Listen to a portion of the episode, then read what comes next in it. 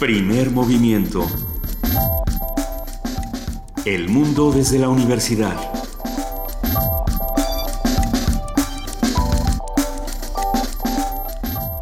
Siete de la mañana con siete minutos. Muy buenos días a todos los que están haciendo comunidad con nosotros. Muy buenos días a todo el equipo de primer movimiento que está del otro lado listo para, para la acción. Muy buenos días al querido Miguel Ángel Quemain. ¿Cómo Me agarraste tosiendo, Luis.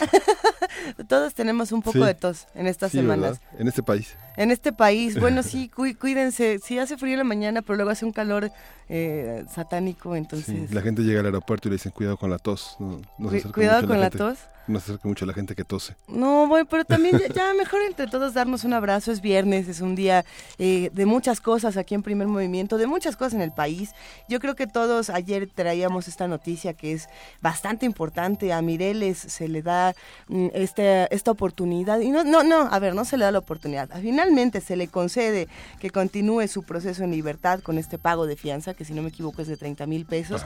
Fue una lucha de de años de, Mireles y es una lucha que va a continuar y, bueno, pues ahora le tocará a la PGR, vamos a ver eh, qué pasa con todo este asunto, pero sí, sin duda es algo muy importante, querido Miguel. Sí, y la prisión debilita debilita a la gente, ¿no? La fortalece de una manera y la debilita de otra. En, en los noticieros matutinos que uno puede ir escuchando eh, a lo largo de la mañana, en los de la tarde de ayer, en los de la noche y demás, eh, escuchamos las distintas opiniones de lo que eh, ocurre con José Manuel Mireles. para muchos es una figura muy admirada, por supuesto, es una figura controvertida, para otros es una figura condenada. Y lo importante aquí es pensar en, en quién es José Manuel Mireles y a quién está representando.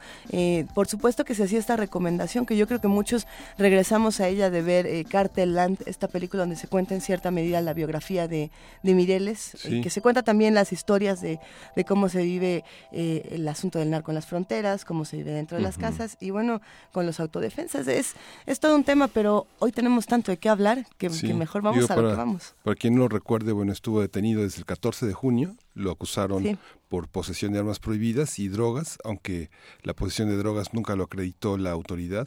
Mireles se levantó en armas en el municipio de Tepalcatepec el 24 de febrero de 2013, ya pasaron cuatro años.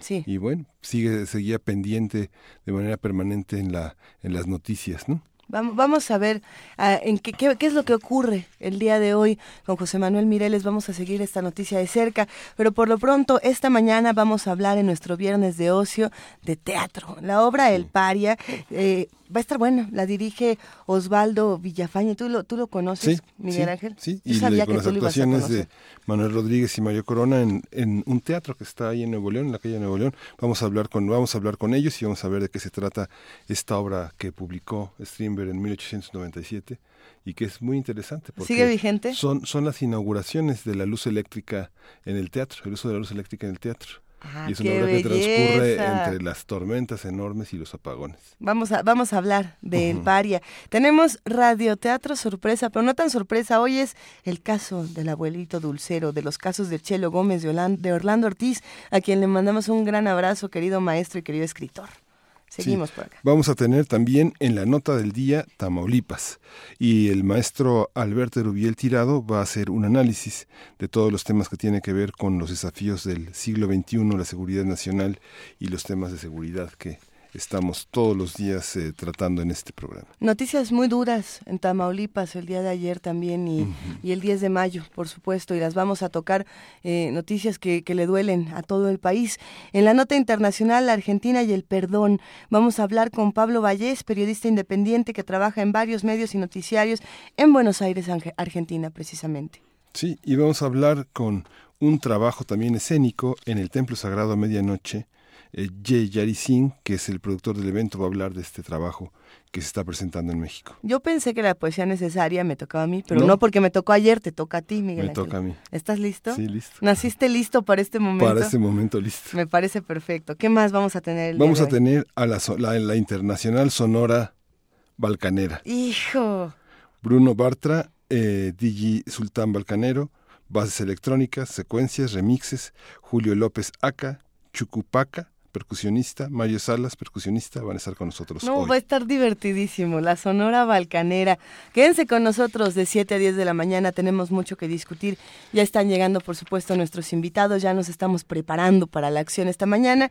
Así que vamos entrándole a este, este viernes de complacencias musicales. Recuerden que los días viernes todos elegimos la música entre todos, sobre todo los que hacen comunidad con nosotros.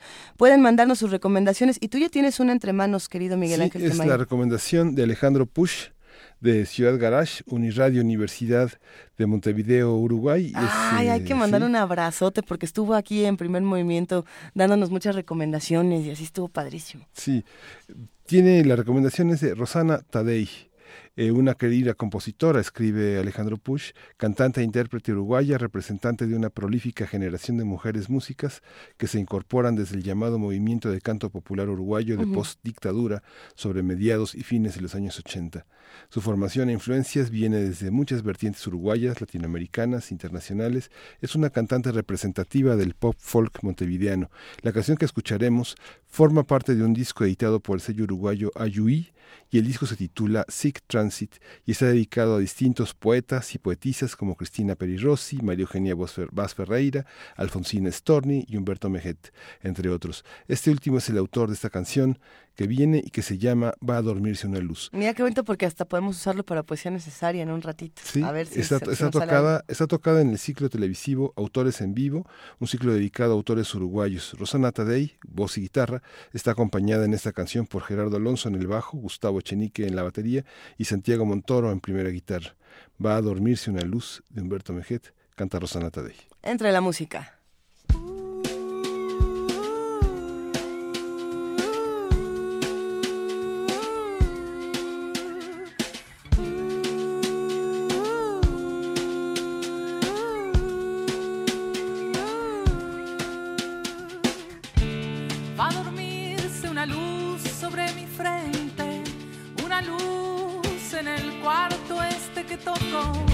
En el cuarto este de aguas que no bebo, de hojas mal impresas y estufas calientes.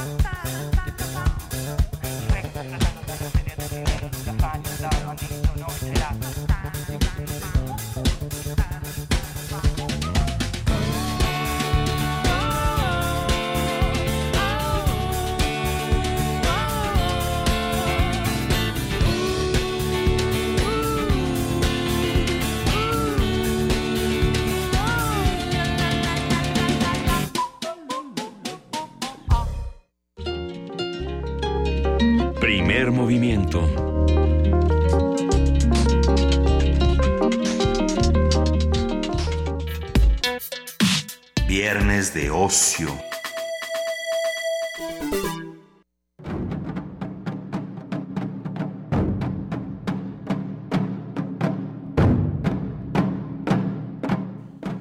Una confrontación de ideas éticas y morales sobre la culpa y sobre el deseo más natural de subsistir con esa culpa que se genera en el pensamiento. Así describe el director Osvaldo Villafaña la puesta en escena El Paria de August Strindberg. La obra fue escrita en Estocolmo en 1897 y narra la historia del señor X, un inteligente y obstinado arqueólogo, y el señor Y, un viajero llegando de América. Ambos personajes son acosados constantemente por sentimientos de culpa que los confrontan con su realidad, con la obsesión de probar una idea, una teoría, un pensamiento, la prueba y el error sin medir las consecuencias de su acción. Con las actuaciones de Manuel Rodríguez y Mario Corona, el sábado inicia temporada este montaje que conmemora el aniversario luctuoso número 105 del escritor y dramaturgo sueco August Strindberg. Están con nosotros aquí en la cabina Mario Corona, y Osvaldo Villafañe. Ellos, eh, Osvaldo es el director de la puesta en escena y Mario Corona es uno de los dos actores que comparte con Manuel Rodríguez este, este combate entre el señor Y y el señor X de esta obra de 1897. Comentábamos que es una obra que se desarrolla en los albores de la luz eléctrica, en, del uso del teatro, en medio de una tormenta, una tormenta como la que vivimos hoy, que de alguna manera la culpa, la tormenta, la crisis le da vigencia a este extraordinario texto de Strindberg. Así es. Cuéntenos que, cómo, en qué consiste esta puesta en escena. Ha sido montada muchísimo, sobre todo en el sur, en Uruguay, en Chile, en Argentina. en, México yo no tengo memoria de una puesta del Paria. Así es. Muy buenos días. No, muy buenos días a todo el público. Gracias por la invitación. Y bueno, sí, es un texto que aquí en México no se ha abordado mucho.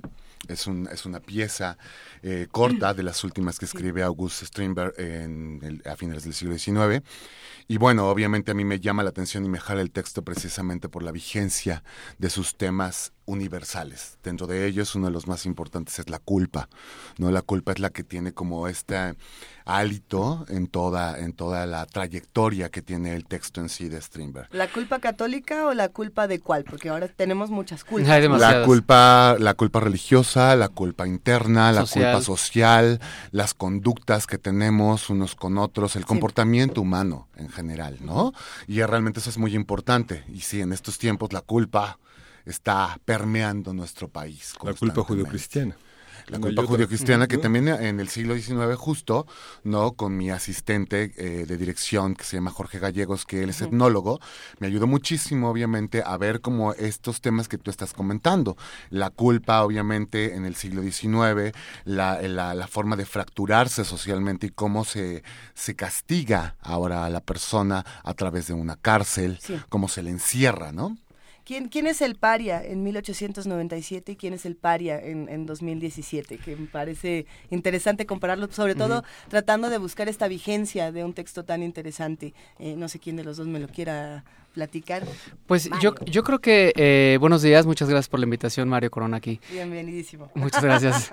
Eh, yo creo que el, el, paria es, sigue siendo vigente hasta nuestros días. Por ahí me, parece que hay una corrección del año 1889, porque es una, eh, una adaptación de un cuento de Ola Hanson, pero bueno, va y viene el año, ¿no? Entonces, y me parece que el paria, el, el, paria es, es, es, todo esto, todo esto que abarca la culpa todos estos días, este autoexilio, que, que lleva justamente al señor a este arqueólogo, a confrontarse a su propia realidad y a sus propios pensamientos y a su propia psique, es lo que lleva a hacerla, a, a convertirla en, a esta pieza en una pieza pues eh, está, está bastante bueno este asunto. Sí, es que el panorama, el panorama de ese siglo, digamos, hay, hay muchísimos momentos. Está Schopenhauer, está Max Weber, está Nietzsche, bueno, Nietzsche, por supuesto, está Dostoyevsky con Crimen y Castigo y el tema de la culpa parece que permea ese fin de siglo. Freud, eh, con, con el surgimiento del psicoanálisis y la teoría de los sueños después de Strindberg, este, muestra cómo el inconsciente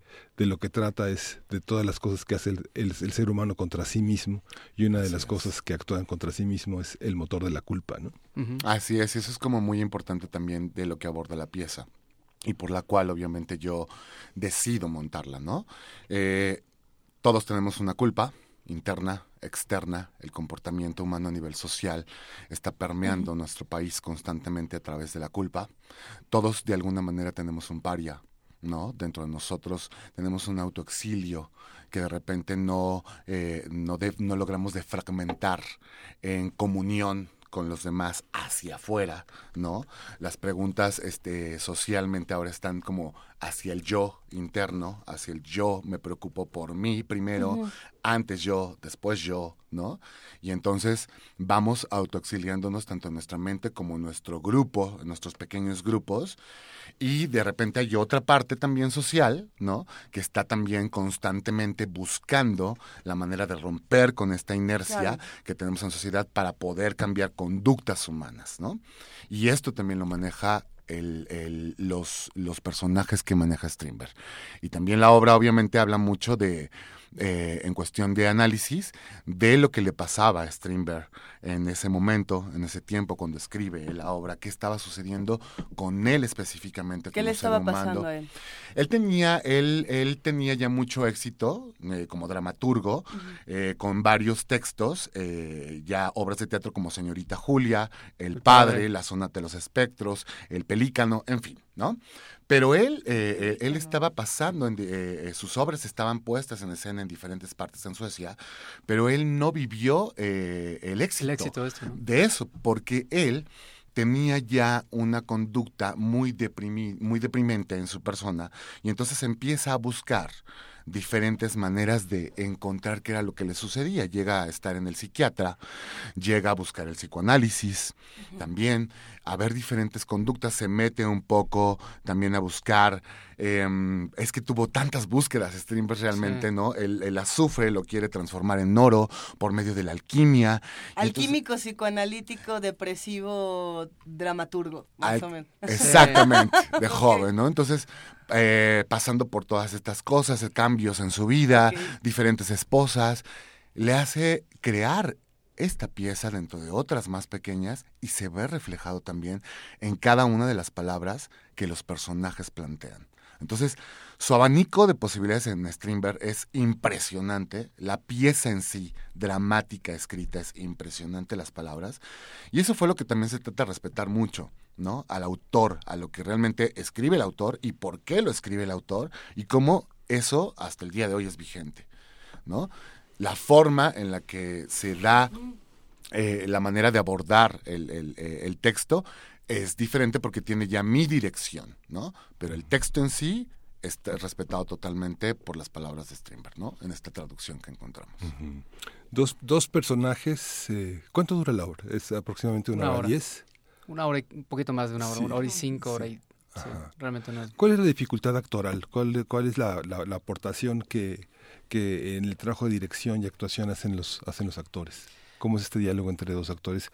La edad, la, la percepción. ¿Son, ¿Son jóvenes? ¿Son viejos? ¿Son... Fíjate que hay un, un dato muy curioso. La, la edad, eh, la, bueno, el- el- la, la obra está planteada para que sean hombres de mediana edad, Ajá. ¿no? Tal cual te lo dice, hombres de mediana edad, ¿no? Y uno piensa y dice, bueno, cuando se meten en, en esos personajes, realmente te das cuenta que la culpa no, no empieza en la mediana edad, sino empieza, puede empezar mucho antes. Y yo creo que el reto actoral en este sentido tiene que ver mucho con, no solamente con el naturalismo y re- el realismo y permearlo ahí, sino también un poco de lo absurdo. Eh, la, la- la pieza se da para que para que entre lo absurdo aquí, para que entre lo absurdo de la psique, de la verdad, de la búsqueda de la verdad dentro de estos dos personajes y que uno realmente eh, se ve identificado con el otro, digo, a través de estos espejos que plantea Osvaldo, y, y que de esa manera el público pueda entender un poquito como, y, sobre todo, más que entender, como cuestionarse al final y decir, "Era- eh, ¿son el mismo, no son el mismo? ¿Qué, qué pasó con ellos dos? ¿No? Ah, sin quemar mucho la, la obra, porque no queremos tampoco contar el final ni nada por el Claro. estilo. ¿Quiénes son el señor X y, el señor Y y qué es lo que quieren? ¿no? ¿Qué es lo que están buscando y por qué se podría dar esta, esta confusión o este juego tan interesante Claro. de si son el mismo, si no, si qué? Bueno, es un debate ético y moral que, que está representado por estos dos personajes. Y el señor X es prácticamente como lo definieron al principio, es un, es un, eh, un arqueólogo y el señor Y es un viajero que viene de América. Entonces, Tú esta- eres el señor Y. el señor Y, exactamente. sí. Eh, básicamente. Ok. Y, y, y de pronto, bueno, cuando se encuentran estos dos personajes, lo único que sabemos es que X le llama a Y, ¿no? Y, y, y se trata de resolver algo en escena en ese momento que el público va a develar al final, que no vamos a decir, pero que sí es importante que sepan que es una, es una, eh, un debate ético y moral. Hay, hay un pleito eh, que a mí me llama mucho la atención entre los dramaturgos jóvenes, los que no son tan jóvenes, los que apenas están empezando a escribir. Eh, y, so- y sobre todo con los espectadores, ¿no? En el que dicen, a ver, está esta cosa llamada postdramaturgia o Ah, postdrama. el o- Ah, y todo es tan complejo y a veces hablamos de cosas y queremos que el público adivine cuáles son, pero no las va a adivinar porque todo está en uno mismo, pero Claro. aquí hay una cámara y aquí había una pantalla y detrás de esa pantalla estabas tú en un espejo. y dices, bueno, ajá, y hay, y hay quien dirá, de verdad me sentí identificado y hay quienes dicen, chale, esto no lo entendí, Claro. no conecté y el teatro no, no funcionó, ¿no? Claro. la experiencia única, inigualable, no funcionó. en, en, una, en una pieza como esta, que tiene poco más de 100 años, si no me Así equivoco. ¿no? Hay, hay un juego que se puede hacer desde los actores, otro que se puede hacer desde la dirección, eh, para discutir con el texto de una manera diferente, eh, desde la misma dramaturgia, si es que estoy usando el término correctamente. ¿Cómo, ¿Cómo se hace o cómo es este juego? ¿Estamos en, un, en, un, en los terrenos del postdrama donde todo se vuelve complejo e inexplicable o no? ¿En, en dónde estamos? No, en mi, en mi caso como director, No tanto. no, no tanto, más bien, no Ay, es así. bueno Clara la saber en pieza qué lado también, ¿no? estaba. Ajá. No, en realidad no es así, ¿no? Porque, eh, bueno, mi escuela y la manera en la que yo he desarrollado, Ajá. obviamente, el planteamiento de mis, de mis direcciones o como actor también al mismo tiempo, siempre busco yo un texto realmente que tenga cierta consistencia con el cual el público se vaya a identificar de alguna manera. Uno como actor o como director, siempre, al menos en mi aspecto, sí quiero que mis trabajos toquen alguna fibra del ser humano, ¿no? Contundentemente y se puede identificar en alguno de ellos. ¿Cuál? No lo sé como director, ¿no? Pero yo presento algo específicamente que para mí tiene una claridad y quiero obviamente que, que traspase a ese público, pero aquí, específicamente en este texto de Strindberg, lo que yo planteo es dos personajes que maneja Strindberg que podrían ser uno. Tienen una confrontación, hay un autoexilio de uno de ellos, decide autoexiliarse por la culpa. ¿Qué culpa? Hay que descubrirla. ¿Qué trasciende en esa culpa para ese personaje y para el otro? Hay que verlo, hay que sentirlo. ¿Qué pasa cuando un personaje y otro éticamente o moralmente tienen argumentos tan sólidos y tan contundentes para defender un acto? Sí. Un acto que sucedió. Todos lo tenemos en la vida. Eso es muy claro y muy contundente de lo que Strindberg en su dramaturgia maneja de manera concreta y precisa. Y eso está respetado en el texto. La forma que yo le doy a la pieza como director es una forma onírica, respetando el naturalismo que maneja Strindberg, respetando el absurdo con el que comienza Strindberg, ¿no? Y la forma entonces de mis personajes están dentro de una atmósfera onírica, que bien puede existir o no en la mente del personaje, o puede ser también realista. Eso lo decide el público. Y apelo por la inteligencia del público. Ah, está bueno. Esta, esta visión de este onírica, ¿cómo se, cómo, se, ¿cómo se logra en escena esa sensación del sueño? ¿no? Digo, son dos personajes que son en realidad dos coordenadas y, Claro. y Strindberg tiene clarísimo el mundo de las coordenadas porque además está en el mundo de las utopías. ¿no? Uno, de los, uno de los ejes es Fourier, ¿no? por ejemplo. ¿no? Así es. Este, y bueno, el gran utopista que es Nietzsche, que ya, ya había leído el Anticristo y Nietzsche había leído a Dostoyevsky, y también por el espíritu danés, tan cercano a San Petersburgo, había leído Strindberg a Dostoyevsky, que es una eh, Crimen y Castigo, se empieza a publicar en el 66, Claro. y la obra la asimila tal vez 20 años después Strindberg. Este- Este, ¿Cómo es lo onírico, Osvaldo? ¿no? En esa, en esa, en esta parte. O sea, porque bueno, pensamos en el monólogo interior que está ya representado en el siglo XIX Claro. por varios autores y que el teatro es uno de los grandes espacios de un monólogo muy semejante al de la novela porque hay una filosofía que está en Ibsen, que es Strindberg, que son los grandes dramaturgos de casi casi del este, ¿no? Ujú. Bueno, en cuestión de dirección, Strindberg plantea algo muy concreto en el naturalismo con el que rompe él en ese momento de, de- de su etapa como dramaturgo, ¿no? Entonces él plantea, literalmente en el texto, una cabaña, ¿no? A las afueras de Suecia, en Malmo, ¿no? Y yo lo que planteo es un espacio donde están viviendo dos personajes o un personaje que podría ser XY, ¿no? Y no X ¿no? Sino XY. Y entonces este personaje tiene, está sostenido literalmente en la forma con eh, elementos, ¿no? Que son eh, de alguna manera rasgos de lo que podría ser esa cabaña, rasgos de lo que podía entrar en su mente en donde se decidió autoexiliar, ¿no? Piezas arqueológicas, elementos que de repente son transparentes, en acrílico algunos de ellos que pueden existir o no, que son contemporáneos con algo muy clásico, ¿no? con, eh, con, con elementos de piezas también pequeñas colgadas en una rueda, ¿no? Eh, una, una- un marco, marco que hace una ventana, un marco que hace una puerta. Y todo eso yo lo pongo como director sabiendo que esto podría en algún momento existir o no. Y eso también se lo dejo al espectador, porque por medio de los argumentos que son tan contundentes en el, test, en el texto de Strindberg y el trabajo que hacen los actores, ¿no? Por medio de sus personajes, lo importante es el debate, el debate de la conciencia humana. Y siempre estamos preguntándonos nosotros por qué vivimos, por qué sufrimos, a dónde vamos, qué queremos, cuáles son nuestras necesidades propias y las necesidades con quien compartimos nuestra existencia. El que tenemos al lado, Los que nos rodean constantemente en el transcurso del día y de ahí se va haciendo una vorágine hacia la sociedad, ¿no? hacia lo que sucede en nuestra sociedad, a lo que sucede en nuestro entorno. Hay una, este, hay una, hay una visión muy interesante, Martín, porque ser X o Y, Y, Y o XY significa una, una cuestión verdaderamente de, de un punto de vista extraordinario. Quien no sepa, la interpretación de los sueños consiste en pensar que lo inconsciente, en el, en la- en el material de los sueños, el sujeto puede estar representado en todos los personajes de su sueño. Entonces, este, uno está repartido en todos los personajes que uno sueña. Uno es de alguna manera la madre, este, hasta la casa, por ejemplo. Claro. ¿no? Aquí, ¿cómo eh, tener, tener esa conciencia de que X puede ser Y, es Y también, y Y también es X? ¿Cómo, cómo, lo, ¿Cómo lo vives actualmente, sabiendo que el otro eres tú también?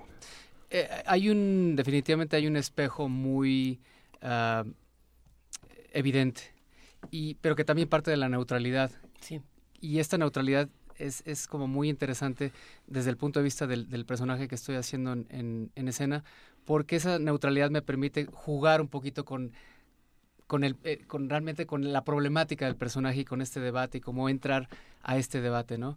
Y, y esta neutralidad me permite tanto seguirle el juego como no seguirle el juego, como pararlo y como decirle, este es el momento de la verdad, este es el momento en donde aquí ya no hay más que lo que sucedió, ¿no? Es evidente que algo sucedió de lo que no vamos a hablar en este momento para no develarlo, pero esto que sucedió, Nos está dando mucha ansiedad, qué bueno. Sí. Está bien, está bueno. pero esto que sucedió ya es evidente, es contundente, como dice Osvaldo, y, y me parece que ya no hay vuelta de hoja, ¿no? Ya no, ya no puedes marchar hacia atrás, tienes que ver hacia adelante, porque esto es lo que te convierte en un paria, esto es lo que te convierte en un autoexiliado, y que si no pasas de esto, y si tú no lo ves, y si todavía te autojustificas, ¿no? Y te autosaboteas sobre estas cosas y estos planteamientos que, que, que tenemos en la obra, no, no va a suceder el- este final que queremos, ¿no? Entonces, me parece que es parte del reto. Nos da, nos da muchísimo gusto que nos acompañen esta mañana. Nos están preguntando en redes sociales cómo, cuándo, dónde, a qué hora para estar todos con ustedes. Y un teatro, que es un teatro es un espacio particular dentro de la, dentro de la escena independiente. Así es. Alternativa de escénica, exactamente. sí. Así es. este, ¿Dónde está un teatro? ¿Por Bueno, nos un estamos teatro? presentando en el foro Un Teatro,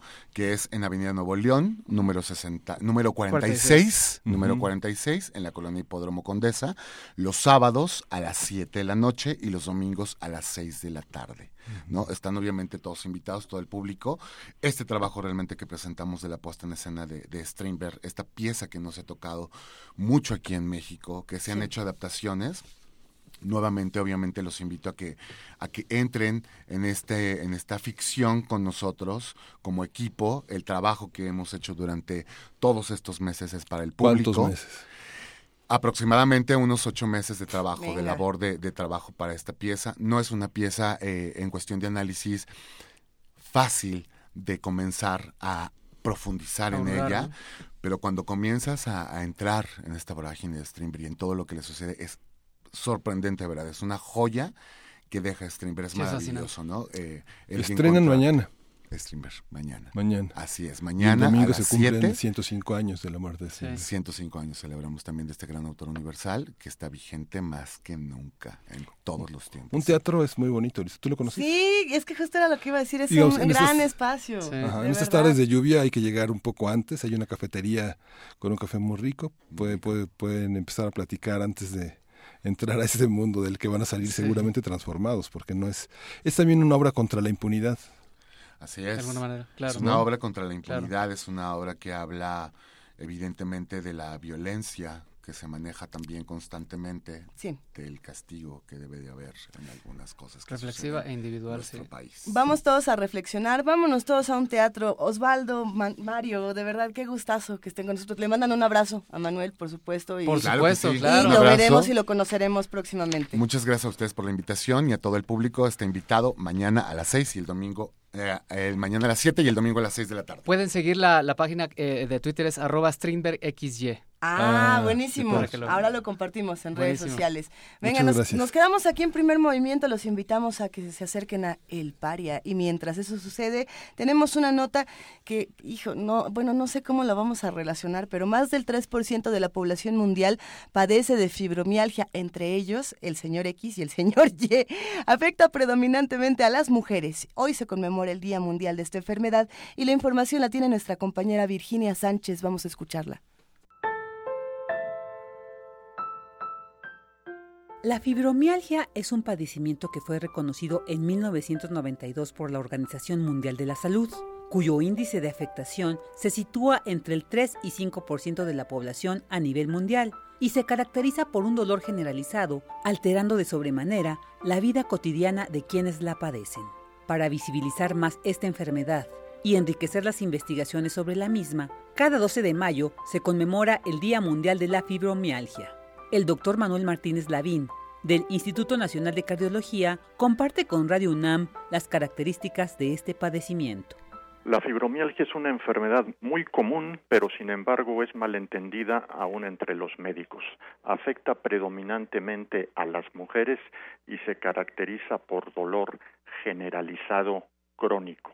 Sin embargo, este dolor tiene ciertas características que lo distinguen de otro tipo de dolor. Se acompaña de sensaciones anormales como calambres, pinchazos, hormigueos y una sensibilidad exagerada a la presión.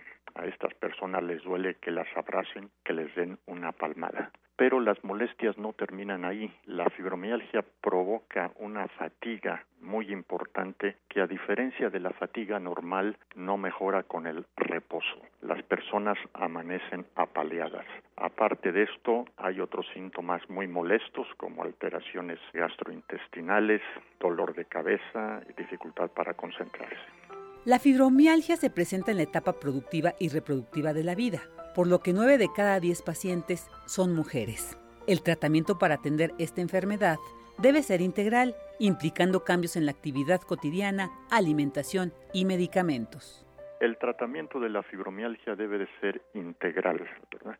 Y esto requiere una información hacia la paciente y los familiares de las características de este padecimiento. Hay que mencionar que la fibromialgia, una de sus características es que está relacionado al estrés crónico. Entonces el tratamiento necesita un cambio a un estilo de vida sano y relajado. Se dice fácil, pero muy difícil de conseguir, pero se puede conseguir con diversas técnicas, dietas, ejercicios de rehabilitación y medicamentos antineuropáticos.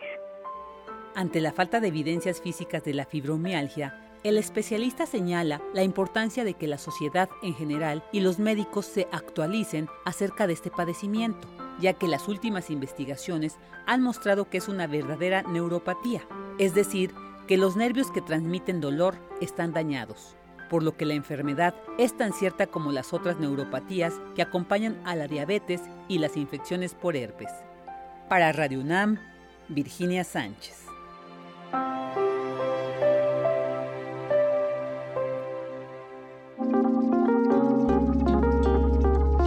Primer movimiento. Hacemos comunidad.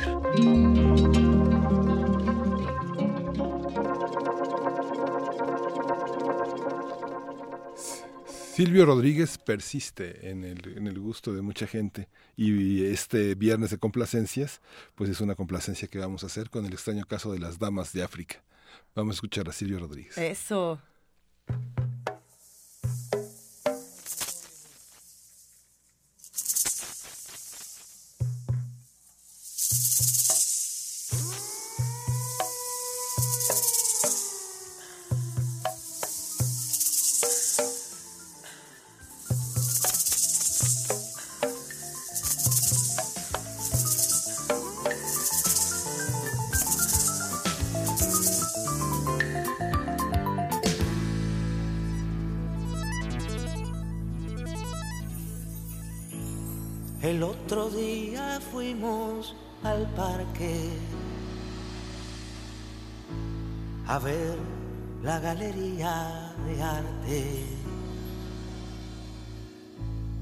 Y cuando terminó la mañana,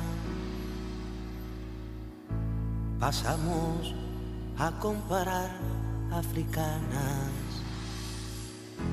Cargué con un cartucho contento para casa y lo guardé en el frío porque el calor abraza.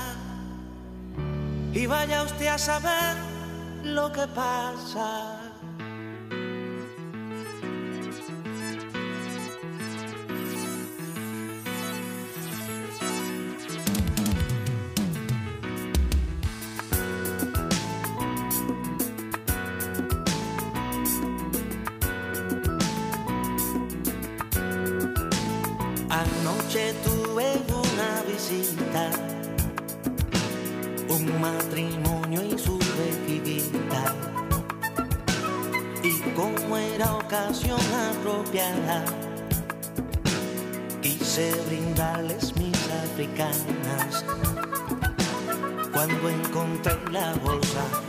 Después de buscar mucho, la sacudí en mi oído diciendo, nada escucho, adentro hay lleno más que cartucho.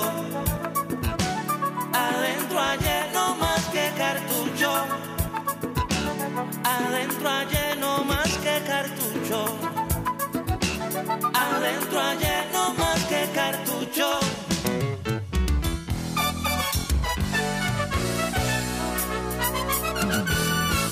Se comió? ¿Quién se comió? ¿Quién se comió mi africana? ¿Quién se comió? ¿Quién se comió? ¿Quién se comió mi africana? ¡Ay!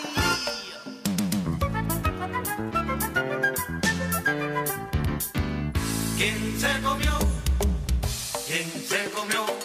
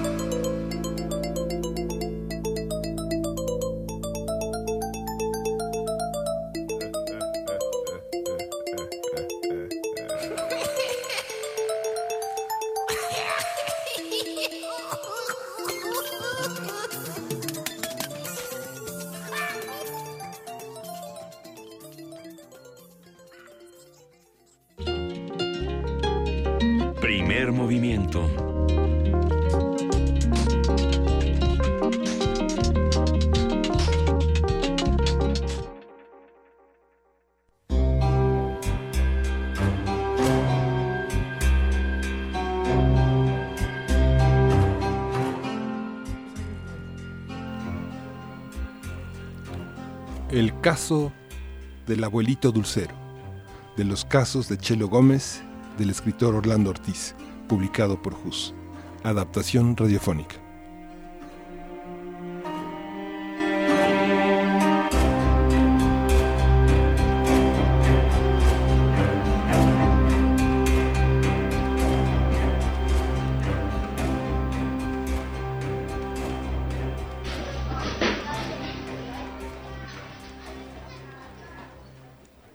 Mucho tiempo, Chelo era muy tímida. Bueno, mejor dicho, hace no tanto tiempo porque recuerdo que fue cuando entró a primero. El primer día de clase el profesor le preguntó su nombre y ella respondió, Chelo Gómez. pero con voz muy bajita. ¿Dijiste Sherlock Holmes?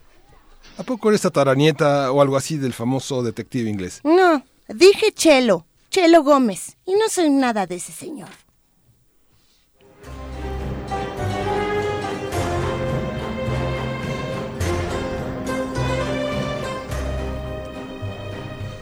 Ahí quedó el asunto con el profesor, pero lo sucedido despertó la curiosidad de Chelo, que le preguntó a su papá quién era ese Sherlock Holmes. Le dijo que era un señor muy inteligente, que siempre aclaraba misterios, descubría a maleantes que habían cometido fechorías siniestras o capturaba a los autores de los delitos más inexplicables. En internet encontró varias narraciones protagoniz- protagonizadas por él y se descargó algunas. Empezó a leerlas, pero no las entendió del todo. Luego vio en la tele algunas películas viejitas, de esas que ni colores tienen, en las que aparecía el mentado detective inglés. Desde entonces se le metió en la cabeza la idea de que de grande iba a ser investigadora como Sherlock Holmes, y se empeñó en que la llamaran Chelo, en lugar de Consuelo o Chelito. Chelo Gómez soñaba, sonaba como Sherlock Holmes. Sherlock Holmes, ¿no? Cada que se presentaba una situación fuera de lo común o algo misterioso, ella se dedicaba a encontrar la explicación. Uno de sus primeros éxitos como investigadora fue el caso del abuelito dulcero. Doña Lupe, la mamá de Chelo, se enojaba muchísimo cada vez que encontraba a su papá comiendo dulces.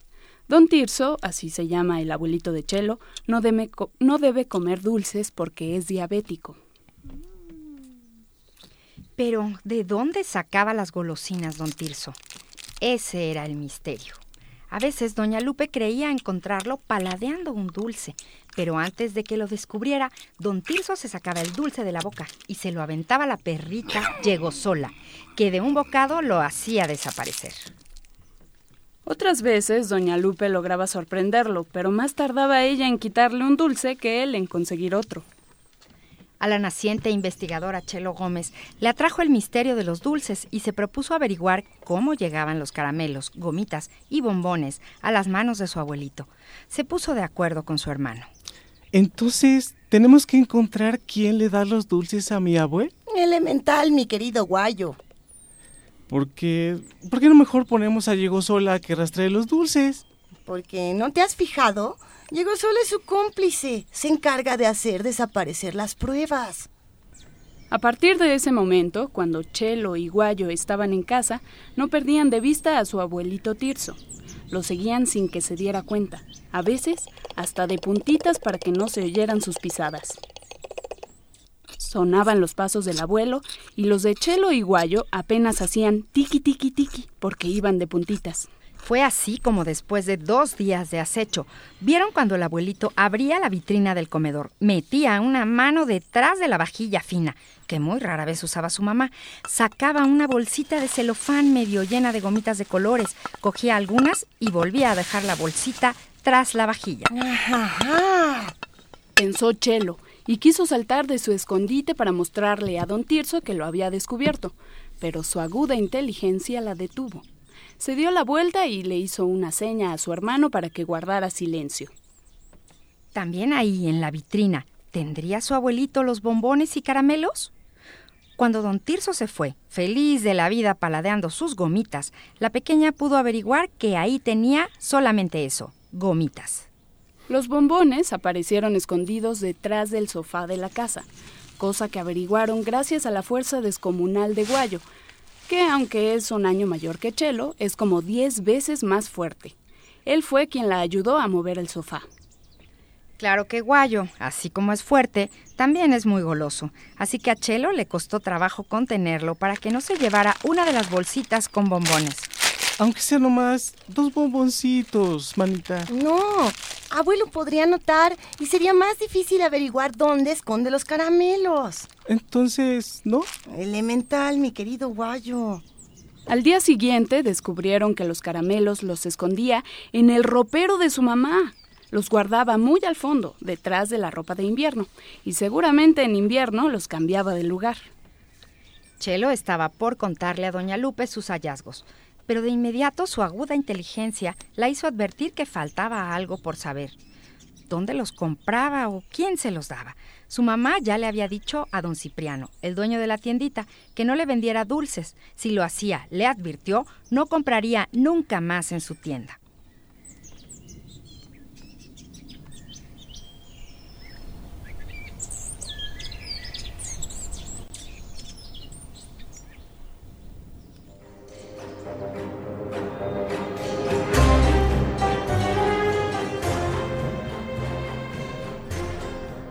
Aquel sábado, toda la familia fue al cine.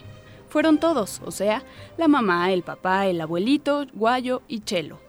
La perrita llegó sola, no iba nunca porque a los cines no dejan entrar, entrar animales.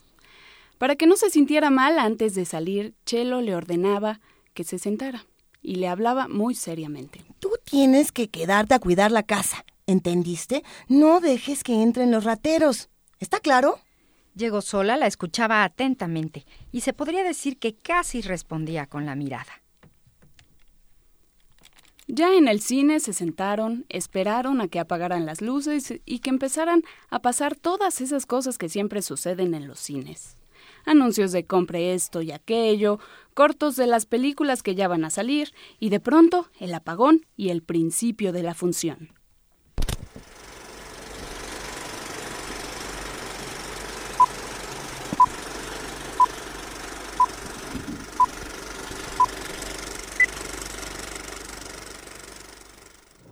Cuando la película estaba en lo más emocionante, don Tirso dijo que iba al baño.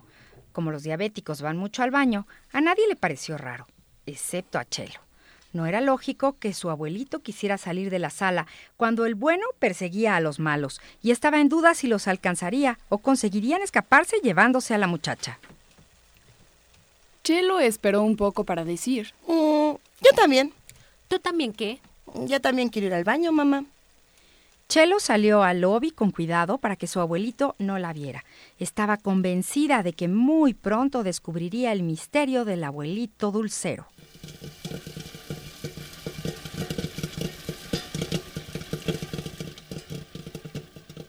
Y así fue. Don Tirso no estaba en el baño, sino en la dulcería del cine comprando gomitas, bombones y caramelos y escondiéndolos en las bolsas de su chamarra. Hasta pareces niño chiquito, abuelo. Don Tirso se quedó pasmado y no supo qué decir. Hasta se ruborizó al ver a su nietecita. No le diré nada a mi mamá de tus escondites ni de dónde consigues los dulces, si tú me prometes no volver a hacerlo. El abuelo, con expresión compungida, asintió con la cabeza y le entregó a su nieta los dulces que acababa de comprar, prometiéndole que nunca lo iba a volver a hacer. Chelo tomó el montón de dulces y ambos regresaron a sus asientos. Chelo compartió las golosinas con Guayo y sus papás. A tu abuelito no le des, le hacen daño. Sí, yo ni quiero. Y así fue como resolvió Chelo Gómez su primer caso.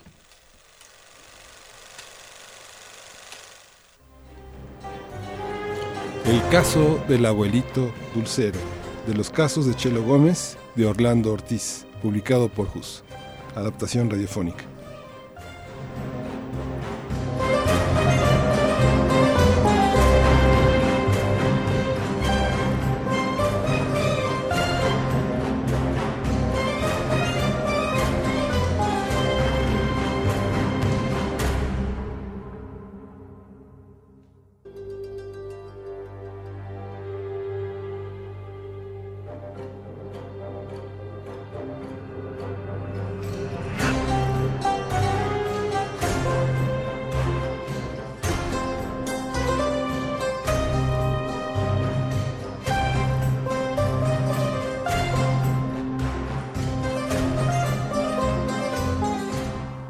Tenemos, ah, muy.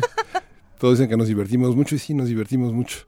Son las 7:58 y tenemos dos libros para regalar: Los casos de Chelo Gómez de Orlando Ortiz, publicado por JUS, por teléfono 55 36 43 39. Y quédese aquí en primer movimiento. Vamos a regresar con Tamaulipas y con todo el tema de la nota internacional que es Argentina y el perdón. Vamos. Vamos, Luisa. Sí, vamos a una pausa, no sin antes agradecer, querido Miguel Ángel, a todo el equipo de producción que hace posible que los radioteatros sucedan y, y a Miguel Ángel, que se vino, tu tocayo. o Sí, mi tocayo. El mero, mero tocayo que antes estaba con nosotros en servicio social, pero que ahora nada más vino a visitar y, y hacer este guayo. Gracias, querido Miguel Ángel. Un equipo de actores de primera línea. Yo No creo que- te yo creo- yo digo. creo que vamos a hacer obras de teatro ah, el fin de semana, ¿no? ¿Quieres? Sí, sí, sí, vamos a hacer algo. Si tú me dices, vamos. Sí. vamos a una pausa y bueno, todos a leer los casos de Chelo Gómez de Orlando Ortiz.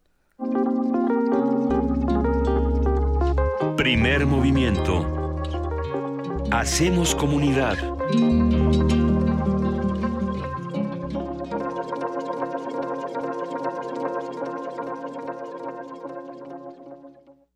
Corte informativo. La UNAM. En tanto en México no logremos construir un Estado democrático, social y de derechos que combata la corrupción, la impunidad y la violencia, la posibilidad de seguir un camino de superación de la desigualdad y la pobreza por la vía de hacer efectivos los derechos humanos parece una utopía, ya que el Estado es responsable de garantizarlos, señaló Enrique Del Val, director general de planeación de la UNAM. La única manera de que podamos avanzar en un verdadero combate a la pobreza no es focalizando, sino es atendiendo a todos. La renta básica, el ingreso ciudadano, lo que pretende es darles a cada ciudadano un mínimo que le permita por lo menos garantizar la alimentación, garantizarle la sobrevivencia, ¿no?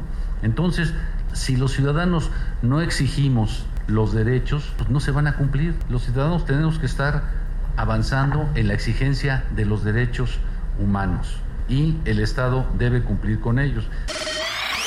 En entrevista con Radio UNAM, Inés Arroyo, académica del Centro Regional de Investigaciones Multidisciplinarias de la UNAM, habló sobre un proyecto de comercio legal e ilegal de la vida silvestre entre la Unión Europea y México. de definir una lista de especies prioritarias para ver cuáles son las especies que se están comercializando en mayor cantidad, tanto en lo legal como en lo ilegal, y considerando tanto especies mexicanas de vida silvestre como especies que no sean nativas de México, con la idea de identificar cuáles son estas especies prioritarias y con base en una serie de criterios decidir sobre qué especies se pueden desarrollar planes de acción y de manejo y aprovechamiento sustentable para promover el uso de estas especies eh, como una herramienta para la conservación.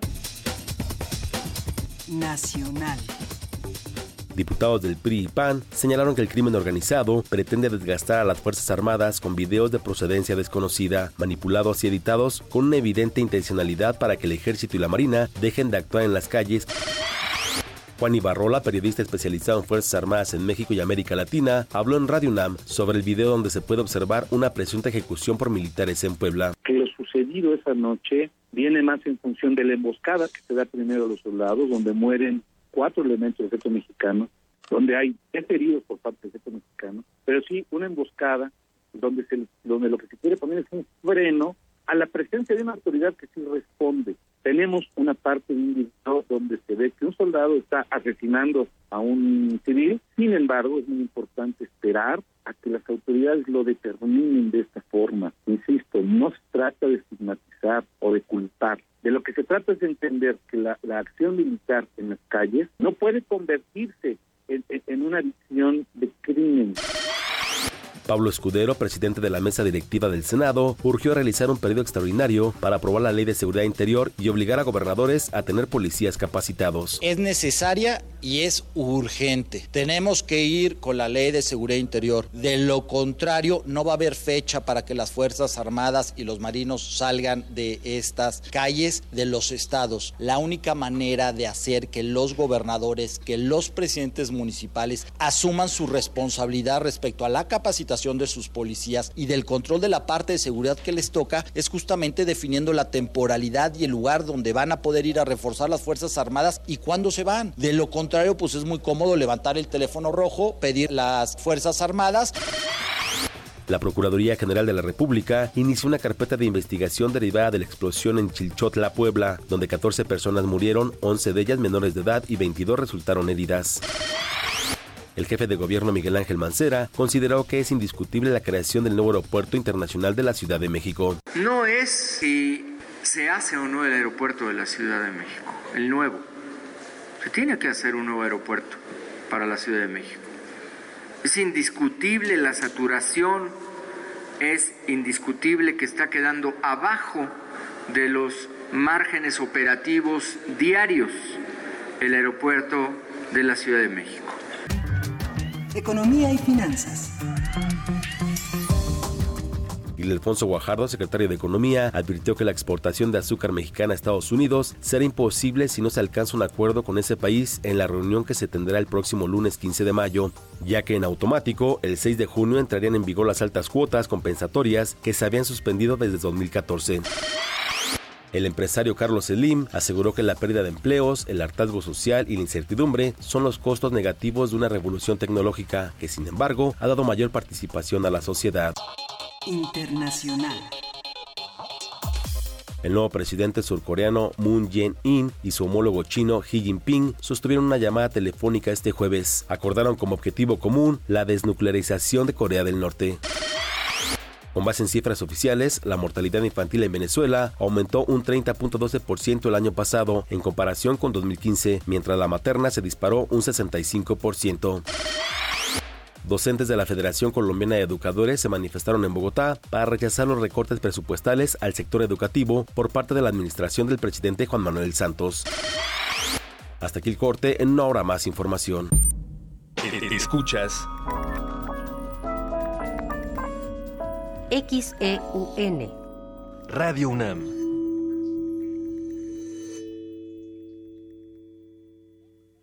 Ingredientes para hacer la pócima de la diversión. Ancas de rana intrépida. Ratones de laboratorio. Plumas de pollo creativo. Mm, medio litro de carcajadas. Y listo. Revolvemos todo y decimos... Hocus Pocus, la revista de los peques y no tan peques. Todos los sábados de las 10 a las 11 de la mañana por el 96.1 de FM. Diviértete aquí en Radio UNAM.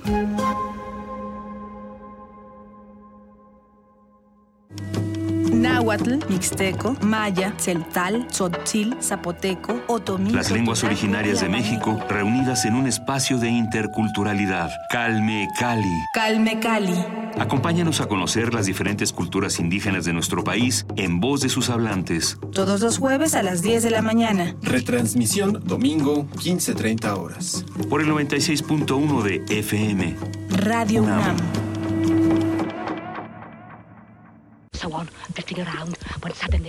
Una galería para descubrir sonoridades del mundo poco conocidas. Abre la puerta del Gabinete de Curiosidades. serie que recupera y analiza audios y grabaciones de diversos archivos sonoros. Domingos a las dos y media de la tarde con Frida Saldívar y Luisa Iglesias. Somos coleccionistas de sonidos. 96.1 de FM. Radio UNAM. ¿Eres de los que se la pasa posteando fotos en el Face burlándose de los políticos? ¿Dándole retweet a esas frases inteligentes de protesta? ¿Muestras tu inconformidad en redes sociales? ¿Haces memes quejándote del gobierno? En el Partido Humanista queremos decirte que eso no va a cambiar las cosas y que si quieres que este país cambie, tienes que ponerte a trabajar. Y el partido político es el mejor instrumento para cambiar las cosas. Y este es nuevo, no tiene vicios y tiene espacios para ti. Súmate, conócenos y pongámonos a trabajar. Partido Humanista Ciudad de México.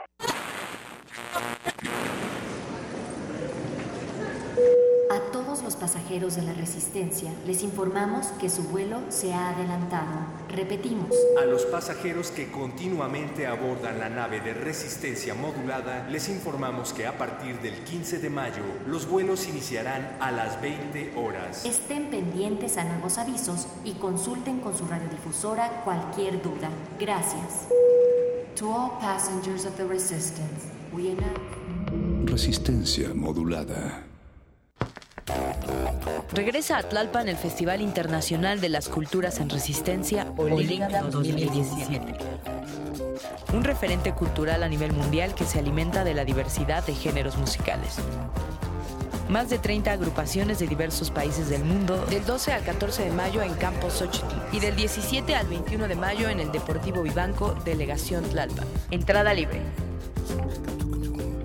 Visita festivalolincan.com. La luz.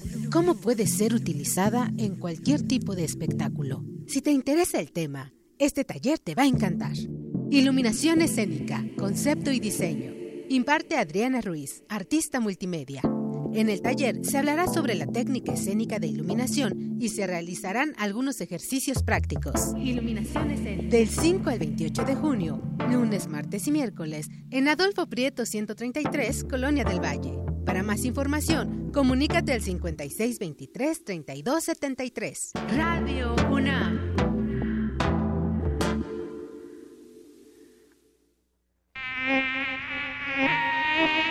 Los mosquitos pican. Molestan. ¡No! ¡No me maten! ¡Quiero vivir! ¡Quiero vivir! ¡Ay, ay, ay! Pero sin ellos no podríamos vivir. Teatro Ánima presenta Melele, un espectáculo con música y títeres para comprender y respetar a los animales. Sábados de mayo a las 13 horas. Sala Julián Carrillo de Radio UNAM. Entrada libre. Ningún mosquito fue lastimado durante la realización de este anuncio. Una galería para descubrir sonoridades del mundo poco conocidas. Abre la puerta del Gabinete de Curiosidades. Serie que recupera y analiza audios y grabaciones de diversos archivos sonoros. Domingos a las dos y media de la tarde con Frida Saldívar y Luisa Iglesias. Somos coleccionistas de sonidos. 96.1 de FM. Radio UNAM. Como los pulpos, los escritores son más sabrosos en su tinta. Una producción del Instituto de Energías Renovables de la UNAM. Lunes y miércoles al mediodía por el 96.1 FM. Radio UNAM. Búscanos en redes sociales, en Facebook como Primer Movimiento UNAM y en Twitter como P Movimiento o escríbenos un correo a primermovimientounam@gmail.com. Hagamos comunidad. Son las 8 de la mañana con 11 minutos. Miguel Ángel Camain y Luisa Iglesias aquí en los micrófonos de primer movimiento, saludándolos para esta segunda hora y mandándole un abrazo grande a Juana Inés de Esa, que ya regresa la próxima semana, se integra de nuevo aquí a la cabina. Eh, hay que decirlo, querido Miguel Ángel, tenemos un comunicado que compartir y es un comunicado importante de nuestra universidad. Sí, la UNAM anunció un plan de 10 acciones encaminadas a mejorar la seguridad dentro de los campus, porque, cito, una de las prioridades de la institución es salvaguardar la integridad y bienestar de todos los miembros de su comunidad. La universidad se indica en un pronunciamiento público signado por los directores de las facultades, escuelas, institutos, centros y programas. Está inmersa en la realidad de un país en donde campean la inseguridad y la impunidad que ocasionalmente afectan el ambiente de tranquilidad de los universitarios, que los universitarios requieren para realizar sus labores. Más aún, ante el reciente hecho inadmisible y condenable de la muerte de la joven Lesbio Osorio Martínez, el cuerpo directivo académico de la Universidad Nacional demandó a la autoridad competente que se sigan las investigaciones que permitan su debido esclarecimiento. Los directores reconocieron el esfuerzo del rector Enrique Graue y anunciaron las siguientes acciones que vamos a citar. Mantener la vigilancia permanente en las inmediaciones y en los accesos a las instalaciones universitarias por parte de elementos de seguridad pública. Extender y reforzar la iluminación en distintas zonas del campus. Ampliar el número de cámaras de seguridad en los espacios identificados como vulnerables. Instalar nuevas y modernas bases de vigilancia ubicar botones de emergencia en todos los puntos que sean determinados por las comisiones locales de seguridad. Reforzar controles de seguridad en accesos y salidas en las sedes de las, de las distintas entidades académicas. Controlar el ingreso a taxis sin pasaje. Mejorar la seguridad en el transporte dentro de los campus incrementar la vigilancia y el patrullaje por las noches en las instalaciones universitarias. Por supuesto, continuar el combate permanente a la venta de droga dentro de nuestras instalaciones. Estas medidas podrán ser enriquecidas por las comisiones locales de seguridad de la UNAM. Algunas entrarán en operación de manera inmediata, mientras que otras se pondrán en marcha de forma paulatina. Así, así es el, este pronunciamiento. Y bueno, si quieren conocer más de todo lo que se acaba de decir, los invitamos a que visiten www.dg cs.unam.mx, www.unamglobal.unam.mx o que se metan a la cuenta de Twitter arroba sala prensa UNAM. Todo esto para que estemos todos enterados de cómo se mejora la seguridad dentro de nuestra universidad y para que sepamos cómo exigir y cómo eh, encauzar todo el descontento que que sin duda todo el descontento, la indignación y, y el, enojo que tenemos como universitarios. Sí, por supuesto, hay mucho que decir, hay mucho que hacer. Eh, tenemos todavía más anuncios por acá, más cosas a las cuales los tenemos que invitar, pero tenemos también, queridísimo Miguel Ángel, boletos. Vamos con ellos. Sí, el, el Foro Shakespeare cumple 34 años este 12 de mayo y lo celebra en grande con dos estrenos, o sea, hoy. La metáfora de las aves, que es una reescritura libre de La Gaviota de Anton Chekhov, protagonizada por este, Marta, Hamlet Ramírez y Verónica Bravo, y el restreno de En Casa del Su, con Bruno Bichir, Odiseo Bichir e Itari Marta, que es un texto del fallecido escritor Edward Albee. Con producciones como A la manera de Shakespeare con Mario Iván Martínez, La Gaviota con Blanca Guerra, Trece Lunas con Patricia Reyes Espíndola, Retrato de una artista desempleada con Rebecca Jones, han logrado que el foro se convierta en un referente cultural y del teatro independiente. Otros trabajos como Incendios, 31 Minutos, en las que Diego Luna fue productor, Oleana de Enrique Singer y Mónica Dione, La Iliada con lecturas dramatizadas, han sido memorables por la trascendencia y repercusión que ha tenido en el teatro en México. Celebramos los 34 años del foro Shakespeare, hacemos esta invitación a que todos se acerquen a este lugar tan importante para la Ciudad de México y saludamos a Vania Nuche. Vania, ¿qué estás haciendo aquí? Traje boletos. bueno, traigo boletos cortesía de la Secretaría de Cultura. Tenemos tres pases dobles para la obra Historias Comunes de Anónimos Viajantes. Esto será el próximo martes 16 de mayo a las 8 de la noche en el Teatro Jiménez Rueda. Y si quieren sus boletos, tienen que escribir eh, a Twitter con su nombre completo y el hashtag, por favor, el hashtag Anónimos Viajantes. Ahí en Twitter nos escriben y les daré toda la información. Es excelente, Laura. Tres pases dobles nada más y se van rápido. Es un autobús que da la vuelta al centro histórico. Ah. ¿eh? Y eres uno de los viajantes. Es una obra de Antonio Zúñiga, que tiene carretera 45 en la colonia obrera y que participan muchas de las personas que están ahí, este, que son vecinos y que son parte de ese actor, de ese grupo de actores. Magnífica obra, así que si quieren sus boletos, tres pases dobles por Twitter. Gracias, querida Vania Nuche, buen día. Eh, seguimos aquí en Primer Movimiento, quédense con nosotros porque todavía nos espera una nota nacional, la internacional y por supuesto seguiremos hablando de teatro. Primer Movimiento. Hacemos comunidad.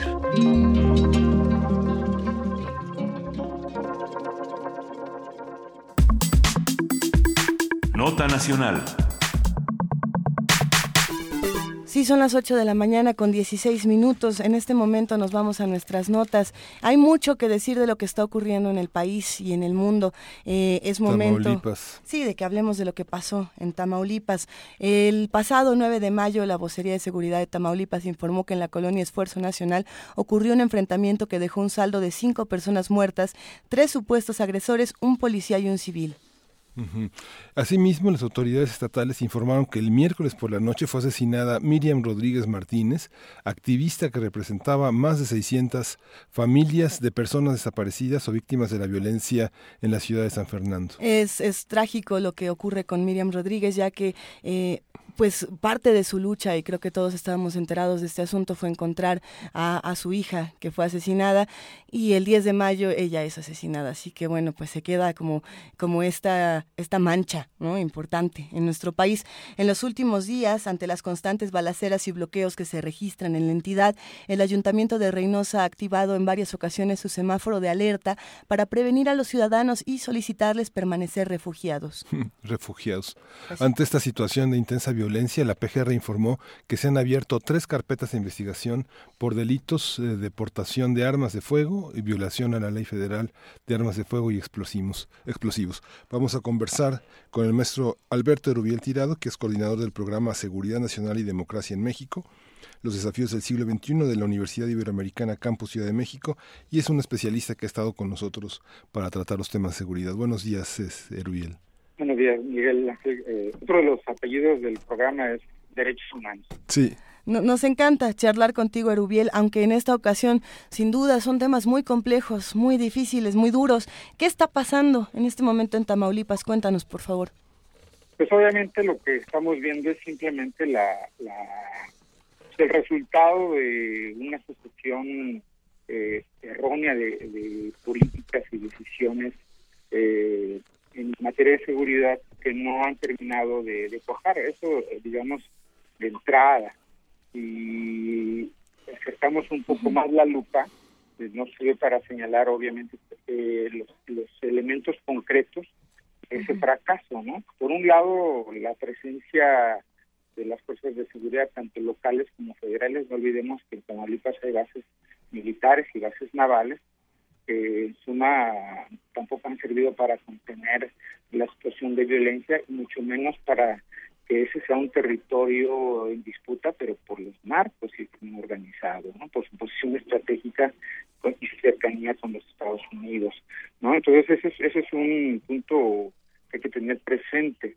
Y, y ya, digamos, en, el, en, el, en la historia reciente de la entidad, eh, un parte de, este, de estas decisiones que, que muestran su, su, limitación en cuanto a su efectividad es precisamente la cuestión del mando único. Sí. En, en 2013, hay que, hay que recordarlo, desaparecieron las policías municipales de los 43 eh, ayuntamientos que existen en, en, la entidad, ¿no? Y, y eso supuestamente eh, en, debía ser sustituido por un cuerpo policial único, propio de la entidad, y, y ser apoyado por, por eh, las fuerzas federales, de Policía Federal, eh, Ejército y Marina. Y, supuestamente eso iba a, tratar de, asegurar el control en materia de, de, de garantías de, tranquilidad para la ciudadanía, cosa que no ocurrió. Y, y, es, es increíble cuando uno mira realmente cómo fue implementada esta, esta transición, eh, y está incluso hasta de, de, de, de erizar los pelos, ¿no? si no fuera tan sí. trágico, de, sería de risa loca. ¿Por qué? Porque de los 43 municipios, cuando se crea la, la Fuerza Tamaulipas, eh, con solo 2.700 policías para todo el estado, solamente había presencia en 22 municipios. Es decir, borran eh, de un plumazo a, a, a, las policías de 43 municipios y solamente se ocupan de 22. ¿Bajo qué criterio? No lo sé. Pero obviamente en términos de seguridad eh, pública, esto es un verdadero crimen, ¿no? Un dislate con severas consecuencias. O sea, no es de extrañar, obviamente, que ante esos vacíos de presencia del Estado en materia de seguridad sean llenados por el control de, del crimen organizado y el narcotráfico a lo largo y ancho del estado, no sé si me explico. Sí. Entonces, este, de, de ahí en fuera que lo único que nos, nos queda en, en noticias son, son los estertores de, de, estos escenarios de violencia cíclica y permanentemente presente en, la entidad, ¿no? El caso obviamente de, de, de, del activista Miriam Rodríguez es, paradigmático en el sentido de que pues, a su hija fue fue secuestrada y asesinada en, el, en 2012 y, y es ella la que encabeza su su búsqueda y ella da con los con los con los asesinos no escapa un asesino y termina con ella o sea eh, eh, no sé si me explico realmente la ciudadanía y la población está a merced primero de la incapacidad o de la negligencia de, de las autoridades tanto estatales como federales y segundo obviamente del crimen organizado. Sí, la, el valor de Miriam, Elizabeth, de Miriam Rodríguez que comprobó la, la culpabilidad, la responsabilidad de 16 personas en el homicidio y secuestro de... y eran zetas además Sí, eran zetas. Y bueno, toda la cantidad de personas detenidas alrededor de, este, de, de todos estos casos, que son 13 personas que fueron detenidas, tres órdenes de aprehensión. Esto es una verdadera, un verdadero desafío para la delincuencia organizada en ese estado. ¿Qué cómo ves, Erubiel, esa petición de que se queden refugiados en sus casas ante, la, ante las dificultades? ¿Qué significa, ¿Qué significa esa petición de las autoridades? Pues es verdaderamente inadmisible por un lado y segundo de la misma manera en que estoy señalando cómo entró en vigor eh, la operación del mando único en la entidad, ¿no? Eh, solo en 22 de 43. Entonces es simplemente reconocer la incapacidad y que se allanan al crimen organizado y les dicen, pues, pues, es- es- esta es su casa, ¿no? Y hagan de esto lo que ustedes quieran, porque no a hacer nada, ¿no? Y la federación, este, bien, gracias, ¿no? La verdad es que es una lectura contraria al censo, ¿no? O sea, un Estado no puede renunciar a una de las de los deberes prim- primarios que, que les da sentido y legitimidad a su existencia, que es proporcionar bienestar y seguridad y garantías a, a- a- a la población, ¿no? Entonces no, no es posible que se que, que escuchar eso, ¿no? Eh, digo, podemos extrapolar esto con el otro ejemplo trágico de Palmarito, que son en otras dimensiones, pero por ahí va el asunto, ¿no? Sí, Que duda. no, no se puede hacer eso, o sea, es inconcebible y yo creo que como sociedad no deberíamos siquiera dejarlos terminar la oración. Sí.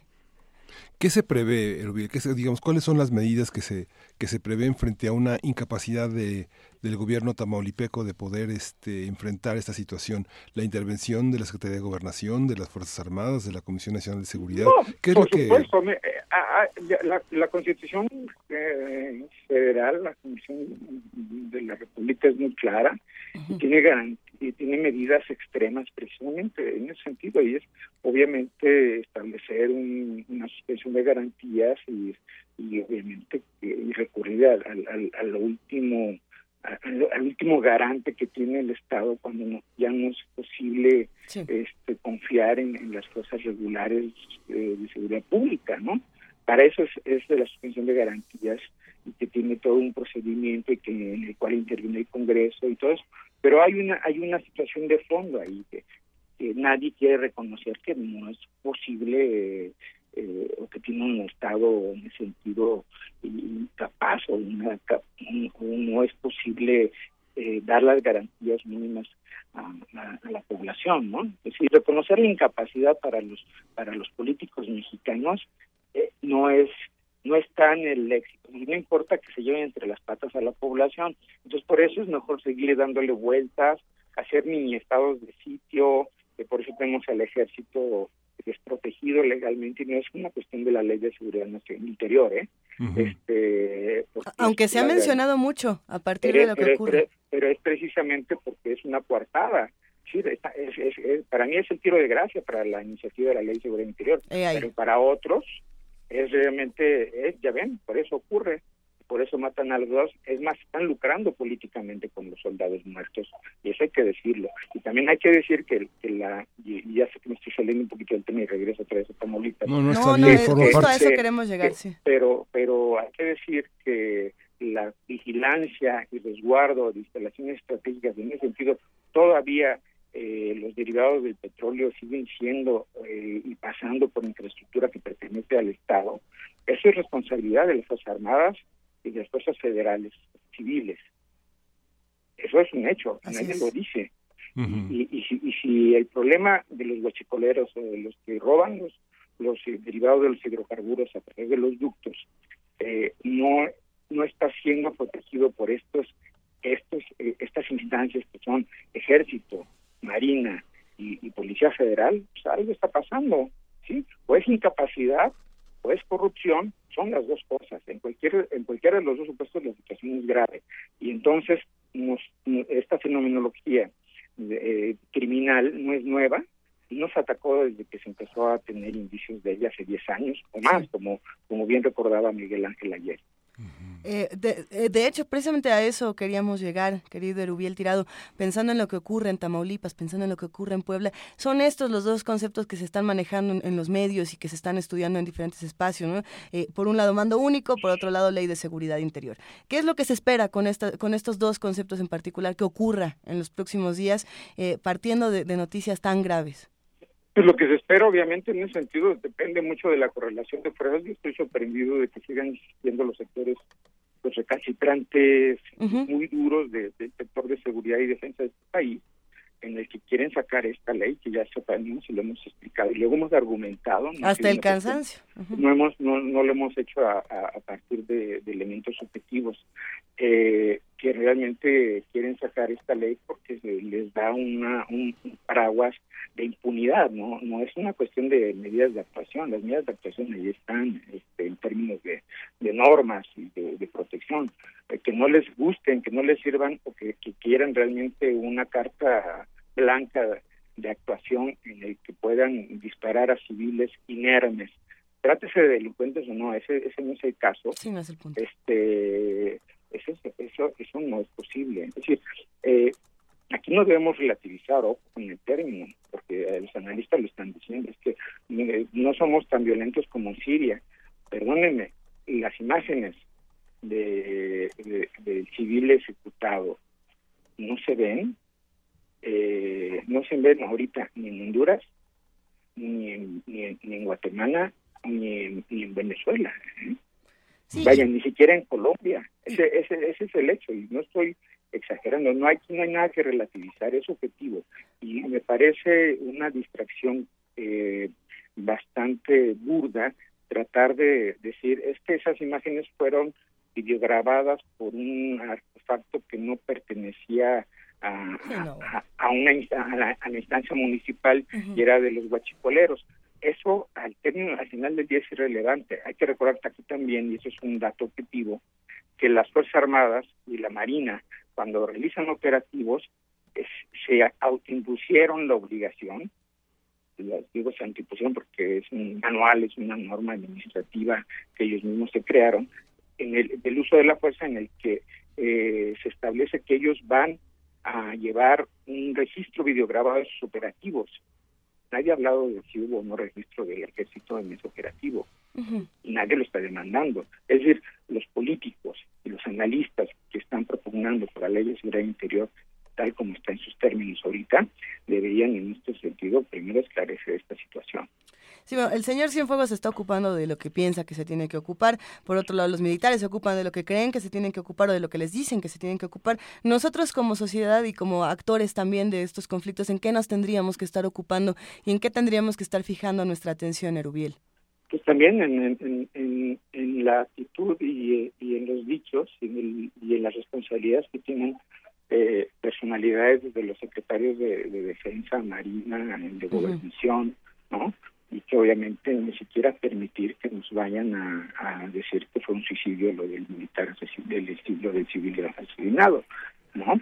O sea, es lamentable la pérdida de vidas de soldados, sin duda, y es lamentable que también este se minimice eh, la pérdida de vidas de las personas que que ya sometidos fueron, fueron este, ejecutados. Eso es, eso es un hecho. O sea, aquí no hay nada que estar este Eso de ciudad parece que es el, es el término de moda, ¿no?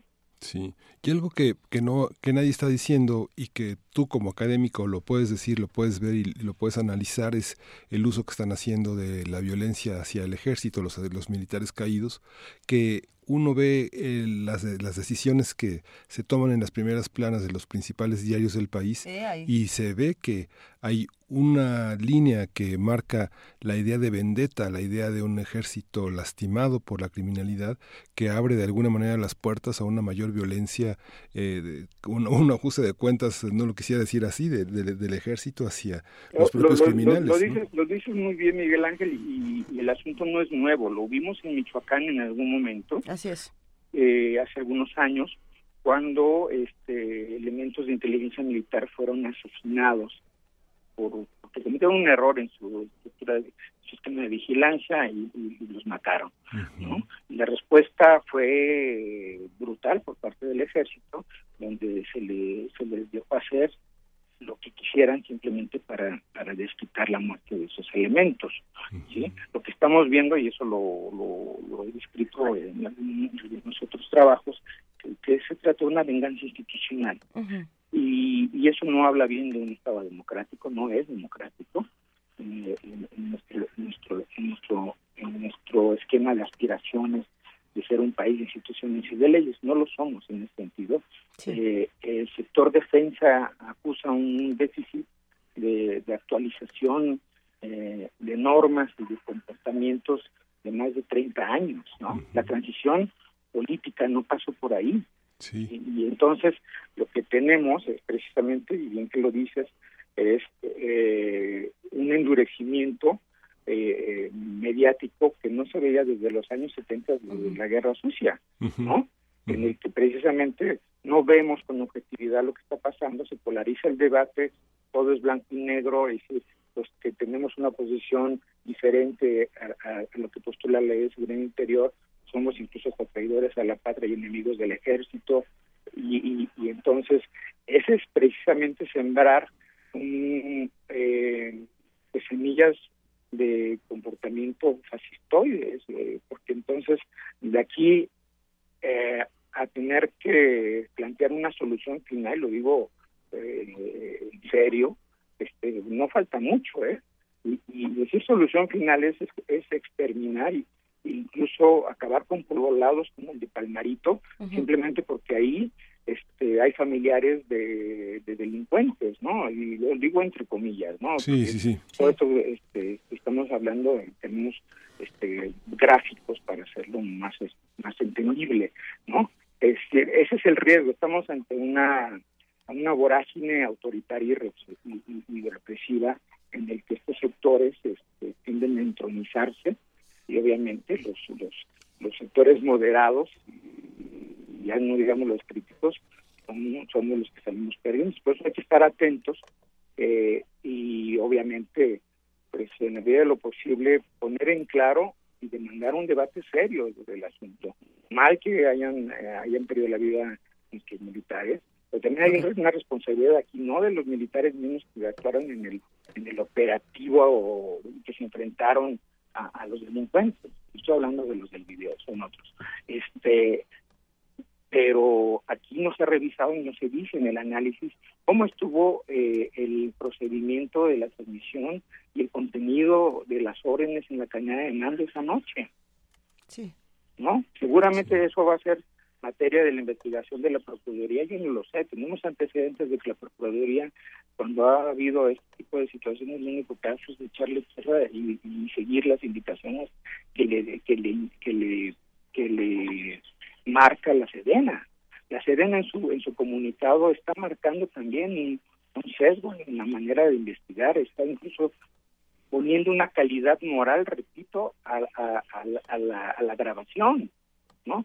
Es decir, hay que descalificar, a lo mejor está trucada la imagen del asesinato, de la ejecución, porque es de los es de los huachicoleros la cámara, ¿no? Entonces tienen un mayor uso de Photoshop. Es increíble, ¿no? Es, como esta expresión, aquí volvemos a Tamaulipas, de decirle a la gente, pues no salgan, ¿no? Mejor no se metan. Entonces, pues mejor váyanse de este país, pero dónde nos vamos, ¿no? Eh, el día de hoy hablamos de Miriam Rodríguez, de Tamaulipas, de Puebla, por supuesto, de los guachicoleros, con el maestro Alberto Erubiel Tirado. Te abrazamos, querido Erubiel, y esperemos Yo les mando un abrazo con una esperanza este, leve. leve, que pero... Realmente podamos este, decir que, que este sea la puntilla de la ley de seguridad interior y que más bien apuntemos hacia, hacia reformas estructurales del sector defensa. Eso. Que mucho falta nos hace. Con eso, con eso nos vamos a quedar. Mil gracias, Erubiel.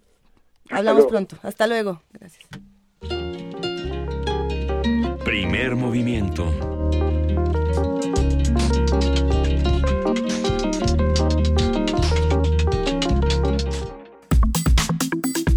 Nota Internacional. Vamos, vamos a conversar con Pablo Valles, quien es periodista independiente, trabaja en varios medios y noticiarios de Buenos Aires en Argentina. Hay una, hay una, un fallo de la Suprema Corte de Justicia de Argentina. La semana pasada fue liberado Luis Muñe, quien participó en el secuestro de 22 personas durante la última dictadura militar en aquel país.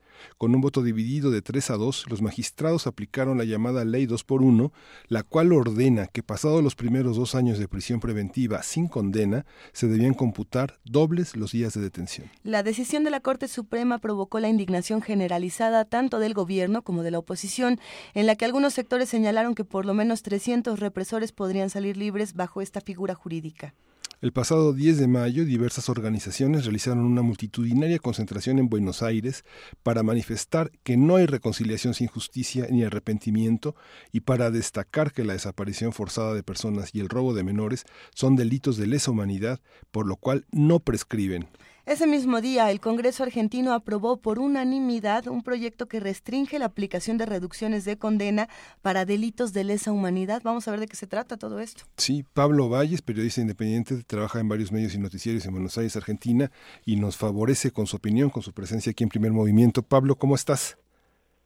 Hola Miguel Ángel, buen día, buen día Luisa, buen día a todos los oyentes. Espero que este, tengamos una linda charla, a pesar de que ustedes han dado una síntesis muy precisa y muy exacta de lo que aquí está sucediendo. Sí, ¿Cómo es el ambiente? ¿Cómo se vive? Hay enojo, me imagino, los cafés, las, las tertulias, la, la, gente que comenta debe ser muy indignante. Para nosotros los mexicanos tan cerca de, tan hermanados con Argentina, es muy difícil entender esta situación. Esa indignación, Miguel Ángel, ha pasado a ser orgullo desde el día de la marcha que tú has citado en el informe previo junto uh -huh. a Luisa. Eh, hoy lo que se vive es un clima de orgullo por varios motivos. Primero, por la efectividad de la movilización popular. Uh -huh. Fue realmente una movilización emocionante. No hubo banderías partidarias, ¿sí? De los, todos los partidos uh -huh. políticos juntos. Eh, gente autoconvocada. Eh, si se entiende que se entienda esto, si hay gente que estaba en su casa y al ver que se estaba dando la marcha en Plaza de Mayo acudía sin ninguna convocatoria por alguna organización específica y esa marcha fue tan efectiva que al otro día el Congreso eh, eh, hace esta ley uh -huh. eh, por unanimidad en el Senado y casi por una unanimidad en la Cámara de Diputados porque hubo un solo diputado que votó en contra y que es un personaje bastante nefasto que ya es muy pues conocido sí. en, en, en el ambiente político argentino y hoy el presidente Macri va a promulgar la ley. Aquí las leyes, como en muchas eh, repúblicas, se votan en el Congreso y necesitan la promulgación del Poder Ejecutivo, su publicación uh -huh. en el boletín oficial para comenzar a regir. Hoy se anunció el presidente Macri que no va a vetar la ley, este, este derecho que tiene el presidente de la Nación de vetar una ley, pero no lo va a hacer, sino que la va a firmar, la va a promulgar. Entonces ese clima que vos muy bien describías, ha pasado a ser un clima de gran orgullo porque todo el pueblo ha dicho aquella famosa frase de la sentencia, de la, del alegato cuando fue el juicio a las juntas militares allá en 1985, en donde el fiscal dijo, señores jueces, nunca más. Y ese nunca más retumbó en todo el país y se dio esta esta modificación de esta aberración eh, desde el punto de vista político. Hay miles de explicaciones técnico jurídicas pero no interpretaba el espíritu realmente de esta sociedad. Entonces hoy en estas tertulias que vos decías lo que se vive es un gran orgullo. Sí bueno, por poquito no es es bueno decirlo. Eh, pero qué pasa dónde se queda Macri cómo, cómo queda Macri con, con los argentinos Mira, yo creo que ha sabido interpretar en este caso esa voz popular, si bien eh, es un juego que se está dando en el último tiempo bastante polémico, ¿no? Eh, marchas hacia adelante en un sentido más ligado al neoliberalismo, más ligado a posiciones eh, si se puede decir de derecha o, populistas de derecha, es muy difícil encasillarlos, y después una marcha atrás. ¿Sí? Cuando hay un rechazo popular muy fuerte, eh, el gobierno se jacta de que es un gobierno que escucha y que sabe reconocer sus errores, entonces da marcha atrás. ¿Cómo repercutirá, perdón, esto eh, eh, políticamente en las próximas elecciones? Nosotros los argentinos somos tan inestables eh, que no es no es posible que yo te lo diga. Eh, nosotros somos un pueblo que creo que nos conocen en todo el mundo, somos completamente emocionales. Entonces, este, no sé cómo es que va a repercutir. Eh, de hecho, nuestro estado de ánimo cambia de un día a otro, de un momento a otro. Entonces, es muy difícil aventurar esto. Sí, algunas encuestas marcan hoy, hoy, hoy, pero falta mucho. En Argentina siempre falta mucho. Hoy marca que Macri ha tenido un descenso en su popularidad porque los dos, los eh, dos de los tres jueces de la Corte Suprema que votaron eh, esta aplicación del 2 por 1 para delitos de lesa humanidad son dos jueces nombrados en la gestión de Macri. ¿sí? Y, en un nombramiento mm, un poco eh, mm, anormal porque primero se los nombró por decreto presidencial ante la muerte y la jubilación de dos de los jueces y después se los sometió eh, a los procesos eh, orgánicos que se tienen que hacer para el nombramiento de los jueces. Eh, entonces hoy está en baja, a pesar de su marcha atrás y de haber dado su propio partido, apoyó la marcha y hubo, y hubo este, mucha presencia también del partido oficialista. Bueno, eh, ahí también es interesante pensar, eh, Pablo, que, que si, si la sociedad no se organiza en Argentina y no llegan y dicen, bueno, no vamos a aceptar esto, eh, igual y Macri dice que sí, y, pasa como tenía, como, como se suponía que iba a pasar. Entonces, ahí hay algo interesante y es pensar de qué manera se organizaron los argentinos, de qué manera se organiza la ciudadanía para exigir, bueno, esto que, que, es una aberración no debe ocurrir y que no ocurra, porque nosotros lo vemos en nuestro país todos los días y ocurre. Y no importa qué tanto nos organicemos, sigue ocurriendo. Entonces, eh, como aprender de esta experiencia a nivel internacional me parece muy importante. Eh, ¿qué, ¿Qué mecanismos se utilizan en esta organización, además de marchas, además de peticiones? Cuéntanos un poco. Bueno, hablar de que los argentinos nos organizamos es solamente posible en un partido de fútbol. Eh, después este, no es posible que yo tampoco te pueda explicar, que no, hay una organización, eh, digamos, eh, eh, muy firme sobre las cuales se hacen estas movilizaciones populares. Son sentimientos, ¿sí? Son sentimientos, y son sentimientos que han calado muy hondo.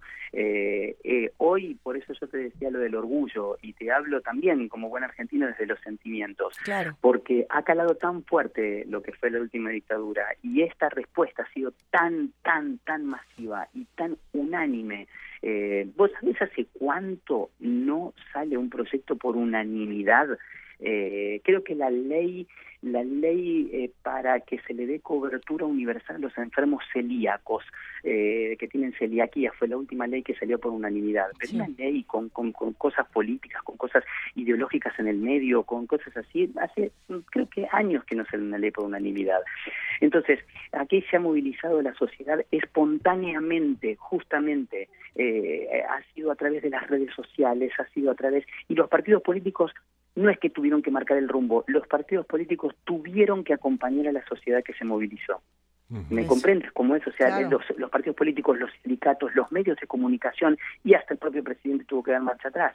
O sea, porque tocaron una fibra que ya es, este es el orgullo, una, un, tema que ya está completamente superado, que, que, que está eh, completamente... Eh, eh, metido, hecho carne en cada uno de los argentinos, que nunca más, nunca más eh, tiene que haber una muerte por razones políticas en la Argentina, nunca más un desaparecido, nunca más. Y esto es parte del pueblo argentino, ya nos pertenece a todos.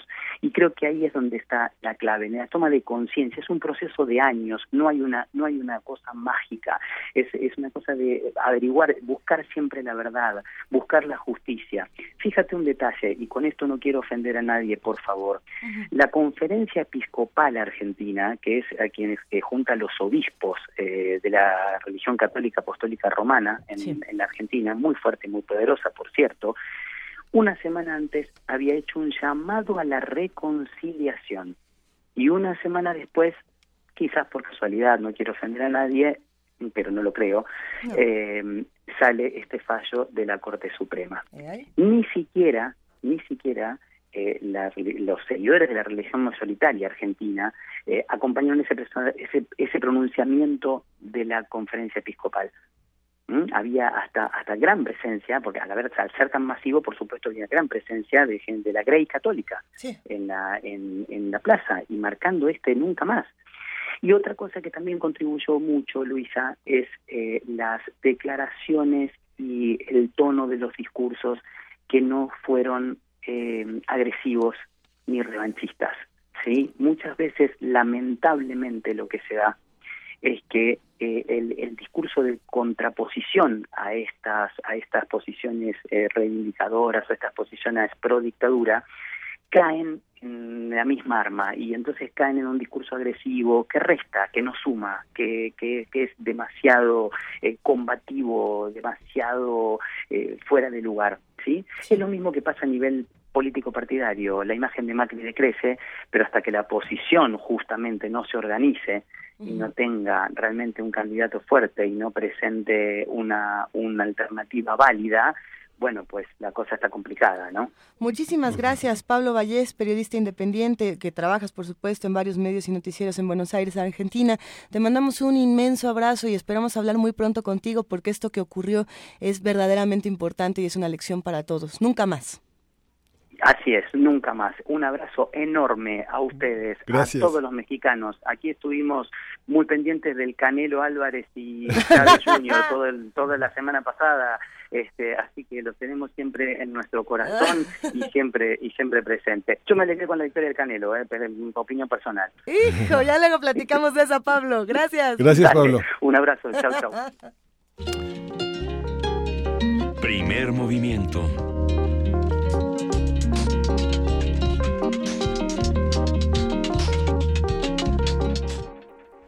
Tenemos una conversación con Yehari Singh, quien representa un concierto en el Templo Sagrado a medianoche. Es eh, un Dava Premal, Miten y Manose son portadores de una tradición de 5.000 años y encabezan un movimiento del canto a nivel mundial. En palabras de Deva Premal, los mantras en sánscrito son fórmulas de sanación que resuenan en lo más profundo de nuestro ser. Ellos han ocupado con su música los primeros lugares de este espacio que se ha dado en llamar desde hace ya algunas décadas World Music y bueno, han organizado una gira 2014 y 2015 con un con una Cosmic Connection, que es una, un espectáculo enorme en vivo. Estarán en la Ciudad de México y van a tocar este fin de semana en, en, en Playa del Carmen. Vamos a escucharlos.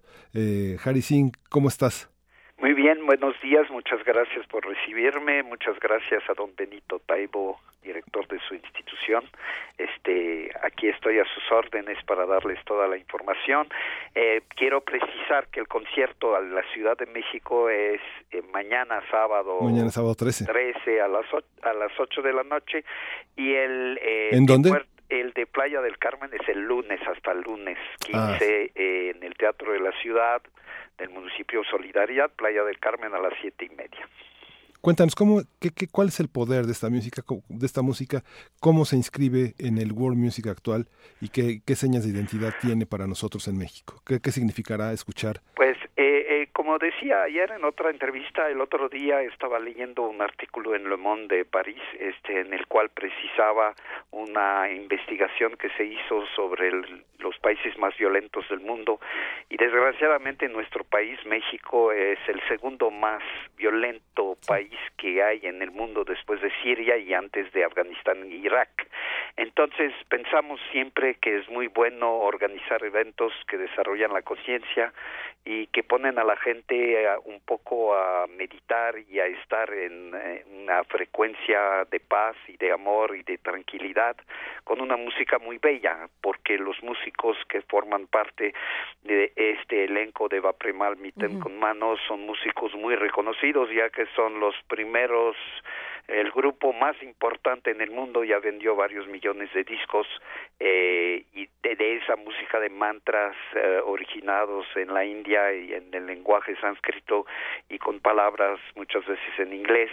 El, guitarrista Miten eh, que es el esposo de, de Eva Premal eh, fue tocó con Fleetwood Mac que a lo mejor muchos de de los jóvenes no se acuerdan, pero los de mi generación conocen muy bien. Oh, todos somos muy fanáticos de Fleetwood Mac por acá. Bueno, pues, eh, ah, muy bien. Entonces, eh, Mitan eh, fue, tocó con ellos y Manos, Manos es un nepalés muy interesante, un genio de la flauta Bansuri, que es una flauta especial larga de, de, de, esas regiones, es nepalés y era el rockero más conocido de Nepal.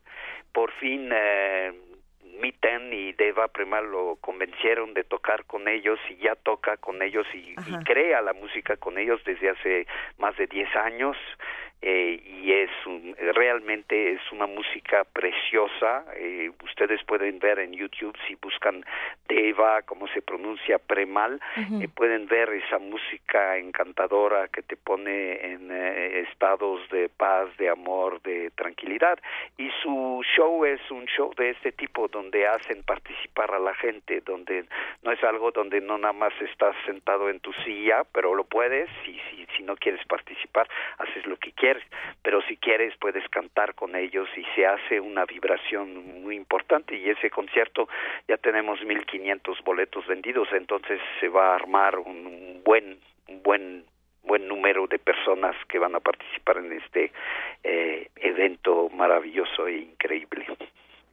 ¿Cuáles son las, eh, las visiones? ¿Cuál, ¿Cuál es el programa? Viten sacó un, un disco que fue que tuvo de los primeros lugares en descargas en iTunes, en Estados Unidos, en Alemania. cada vez que sacan, cada vez que sacan en, en iTunes y todos esos eh, sitios, este, Deva Premal imitan con manos sacan los primeros lugares. El último disco que Miten eh, sacó, que se llama En el Templo Sagrado a Medianoche, este es unas composiciones en el cual el Miten ya es grande, ya tiene 67 años, desde la generación justamente de los Fleetwood Mac, del Pink Floyd, de Roger Waters y todas esas gentes. Es británico él, entonces estuvo en todo ese ambiente y él siento que quiere transmitir eh, poesía suya eh, sobre la paz, el amor, la unión de todos los seres con una música eh, tipo New Age, pero no de esa música New Age suavecita, y comercial. comercialona que escuchas en los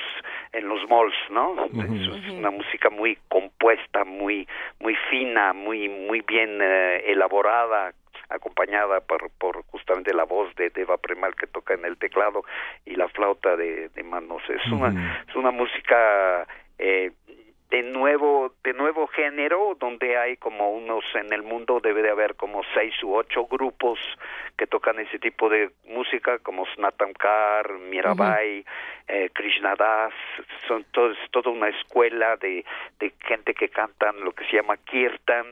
Algunos lo cantan tradicionalmente como se toca en la India y otros como Deva Premal o Snatam inventan melodías y lo hacen y, y los cantos son un poco repetitivos se repite el mantra para llegar a una especie de, de trance, sin caer en el trance absoluto, ¿no? Pero en un trance de, de paz y de, y de de tranquilidad, ah, ¿verdad? Hay algo que me llama mucho la atención, Yehari Singh, y te lo, te lo platico. Eh, son muchos los que, los que nos escuchan y, también otras personas con las que hemos charlado que tienen cierta resistencia a veces a, esto, a estos géneros por la misma urgencia y el mismo vértigo que la, que la Ciudad de México eh, lleva consigo, ¿no? Y es como decía, a ver, eh, yo necesito otro tipo de música, otro tipo de vértigo, otro tipo de ritmos. Y de pronto alguien me dijo una frase que me, me llamó muchísimo la atención y era pensar, por ejemplo, en conciertos como en el Templo Sagrado a Medianoche o en esta producciones eh, son producciones de reconciliación ¿no? Y yo no había reflexionado en la, la reconciliación que podemos encontrar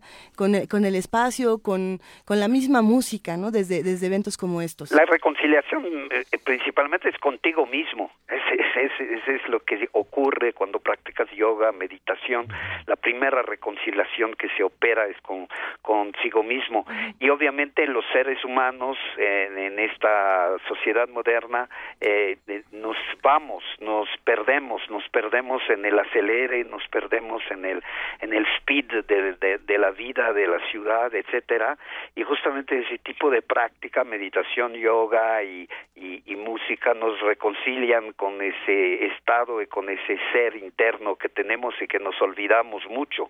Claro, muchos resisten porque obviamente cuando tú te encuentras frente a ti mismo, te encuentras frente, eh, frente a un, una especie de vacío porque no lo conoces y te da miedo. Eso es lo que está pasando y está pasando tanto en la meditación como, como en ese tipo de, de experiencia y la gente se resiste, pero cuando se entrega, cuando se da, cuando se se, se pone a calmarse completamente y entonces entra en otro tipo de estado muy agradable. La mayoría de la gente que van a los conciertos, muy no, no, no he visto ninguna persona salir de los conciertos diciendo que no les gusta. Y yo veo que la gente sale de esos conciertos porque yo organizo mucho de esos conciertos, salen encantados, felices, diciendo muchos que que nunca han ido, que nunca han hecho yoga, que no conocen ese tipo de cosas, este, salen de ahí diciendo, ah, esa es una nueva experiencia muy agradable, muy, muy, muy bien. Por otro lado, los que aman la música, eh, que son, que, realmente aman la música elaborada, la música bien hecha, eh, la van a apreciar. Tiene ritmos increíbles. Eh, el que toca eh, hay una persona que ahí toca las tablas y, que es, ese tambor uh, hindú de doble de doble lado. Eh, son ritmos muy muy muy elaborados y muy muy fuertes. tenemos que eh, poner, poner este, cerrar cerrar esta conversación pero la quisiéramos cerrar con esta oferta que nos hiciste de 10 pases dobles para el concierto del sábado 13 a las 8 de la noche en el auditorio Blackberry. Se recogen en taquilla van a recoger no en taquilla, porque la taquilla del Blackberry está del otro lado, está sobre Insurgentes y, y, ¿cómo se llama? Y Baja California. Y la entrada al teatro está en la calle de Tlaxcala. Ahí en la entrada hay una mesa de cortesías ah, con que digan, vengo por mi por mi pase eh, de Radio UNAM, claro, me tienen que mandar la lista de los que ganaron, son 10 10 boletos dobles, o sea, para que puedas ir con tu media naranja a disfrutar. Muchas gracias. Entonces son 10 10 dobles. Ven y, y, realmente están invitados. Y Muchas gracias, los invito a ustedes dos también si vienen con que me den sus nombres nos llevamos a Benito Taibo también o no este, los invito también aparte de los 10 dobles los invito a ustedes dos. Muchas, gracias. por teléfono los vamos a mandar. Muchas gracias Jari nos vamos nos vamos ya a un corte pero antes el teléfono es 55 36 43 39 y nos quedamos aquí para regresar al primer movimiento. En el templo sagrado a medianoche Primer movimiento. Hacemos comunidad.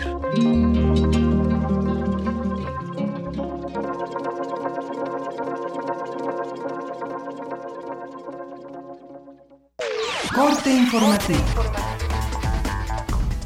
La UNAM la UNAM informó que quedó conformado el grupo de universitarias expertas en violencia de género que se incorporará al desarrollo de las investigaciones sobre la muerte de Lesbi Berlín Osorio, a fin de brindar mayor transparencia y certidumbre a las averiguaciones de los hechos. Además, la UNAM anunció un plan de 10 acciones encaminadas a mejorar la seguridad dentro de los campus, ya que una de las prioridades de la institución es salvaguardar la integridad y bienestar de todos los miembros de su comunidad. Nacional. El auditor superior de la Federación, Juan Manuel Portal, informó que continúan integrándose denuncias en contra de la administración del entonces gobernador de Veracruz, Javier Duarte. Un juzgado federal concedió a José Manuel Mireles, ex líder de las autodefensas en Michoacán, seguir su proceso en libertad. La Procuraduría General de la República informó que recibió cuatro carpetas de investigación relacionadas con los hechos en Palmarito, Puebla. La dependencia indicó que la Fiscalía General de Puebla declinó su competencia a investigar el caso. Miguel Ángel Osorio Chong, secretario de Gobernación, informó que la Administración Federal trabaja con el Congreso de la Unión para evitar lagunas jurídicas y endurecer las penas por el robo de combustibles. Con el Poder Legislativo, para que no existan lagunas jurídicas y atender la miscelánea penal, como por ejemplo la prisión preventiva oficiosa para delitos de consecuencias graves, como lo son el robo de hidrocarburos o la aportación y acopio de armas de uso exclusivo del ejército. Andrés Manuel López Obrador exigió al presidente de la República evitar casos como el de Palmarito Puebla. Exijo a Enrique Peña Nieto que cese la violencia desatada desde el gobierno en contra de seres humanos. Peña debe de pronunciarse hoy mismo en el sentido de que va a cambiar la estrategia fallida que se ha utilizado para supuestamente enfrentar el problema de la inseguridad y de la violencia. Economía y finanzas. El secretario de Hacienda, José Antonio Meade, aseguró que México ha dado muestras claras de su proceso de consolidación fiscal, lo que se refleja, indicó, en la gradual reducción de los niveles de deuda. Lo que vemos es una economía que está creciendo por arriba del promedio latinoamericano, que está creciendo por arriba de las economías de la OSD, que está creciendo por arriba de los principales socios comerciales y que está creciendo en medio de gran incertidumbre.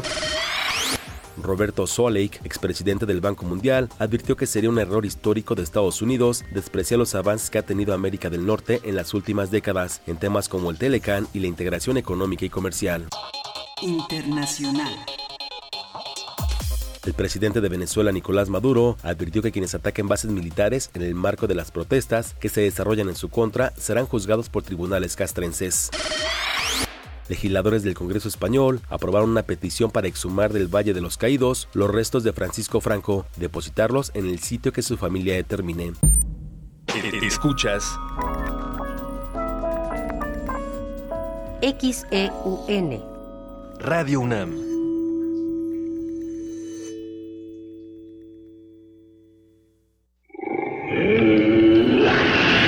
En la UNAM se escriben historias de éxito. En Fundación UNAM hacemos que estas historias sean posibles ya que becamos anualmente a más de 68 mil universitarios. Súmate 5340-0904 o en www.funam.mx. Contigo hacemos posible lo imposible. Como los pulpos, los escritores son más sabrosos en su tinta. Una producción del Instituto de Energías Renovables de la UNAM. Lunes y miércoles al mediodía por el 96.1 FM. Radio UNAM. Es tu derecho conocer y decidir sobre tus datos personales. ¿Quieres saber si estás afiliado a algún partido político? La consulta es fácil y solo necesitas tu credencial para votar. Entra a INE.mx o llama al 01800 433 2000. El plazo vence el 19 de mayo. Tú decides hacia dónde vamos. El INE protege y cuida tus datos. Contigo, México es más. Súmate. Instituto Nacional Electoral. INE.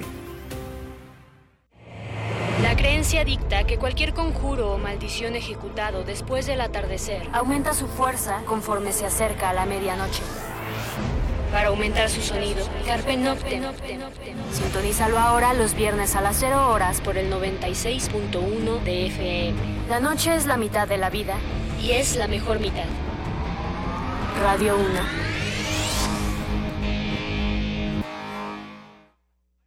De las vistas de Salvador Toscano a la época de oro.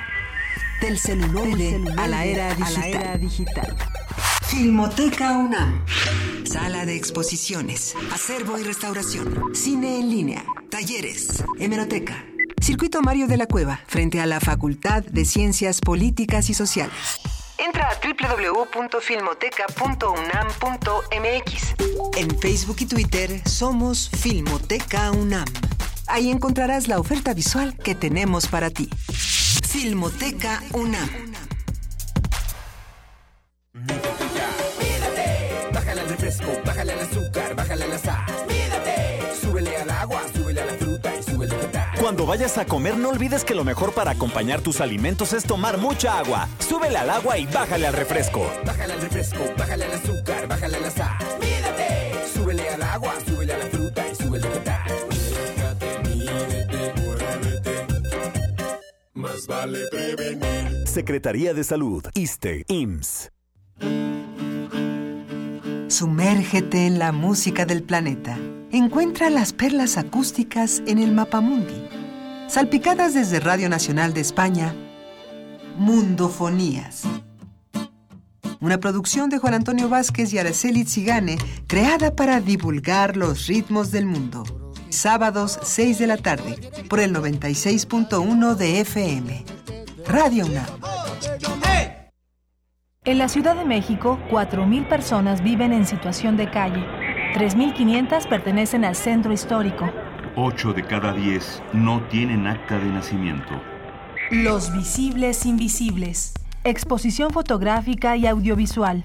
Un acercamiento a los jóvenes que viven en condición de calle en la Ciudad de México.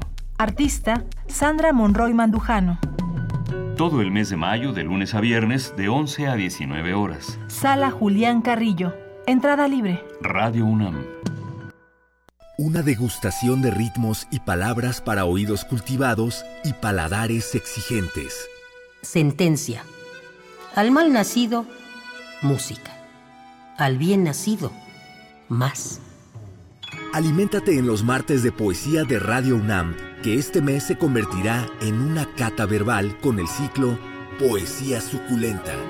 Margarita Castillo, Mónica Mansur, Miriam Moscona, Yamile Paz Paredes y Elsa Cross. ¿No sabe usted que soy inmortal? Martes de poesía de Radio UNAM, a las 20 horas, en la sala Julián Carrillo de Radio UNAM. Adolfo Prieto 133, Colonia del Valle. La entrada es libre. Radio UNAM. Una soprano vaga en pena. Revive el suceso que la condujo a la muerte. Locura, castigo, rebeldía. Heroínas transgresoras. Farsa trágica interpretada por Luz Angélica Uribe para mayores de 12 años. Todos los lunes de mayo a las 20 horas en la sala Julián Carrillo de Radio UNAM. Entrada libre. Ven y pierde la cordura.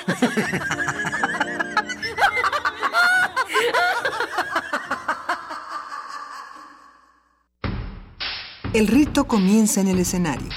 Los sonidos emergen, deambulan por el recinto, se cuelan en los oídos y estremecen los sentidos. Festival Intersección. los encuentros sonoros de Radio UNAM. Todos los viernes a las 21 horas en vivo desde la sala Julián Carrillo.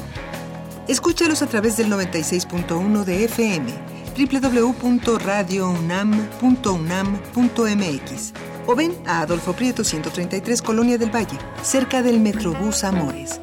La entrada es libre. Primer movimiento. Podcast y transmisión en directo en www.radiounam.unam.mx.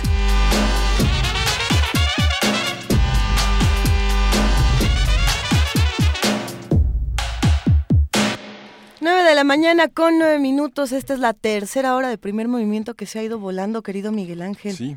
Hay muchas cosas interesantes. Muchísimas cosas. Por aquí no, nos, nos han mandado muchos mensajes en arroba P Movimiento en Twitter.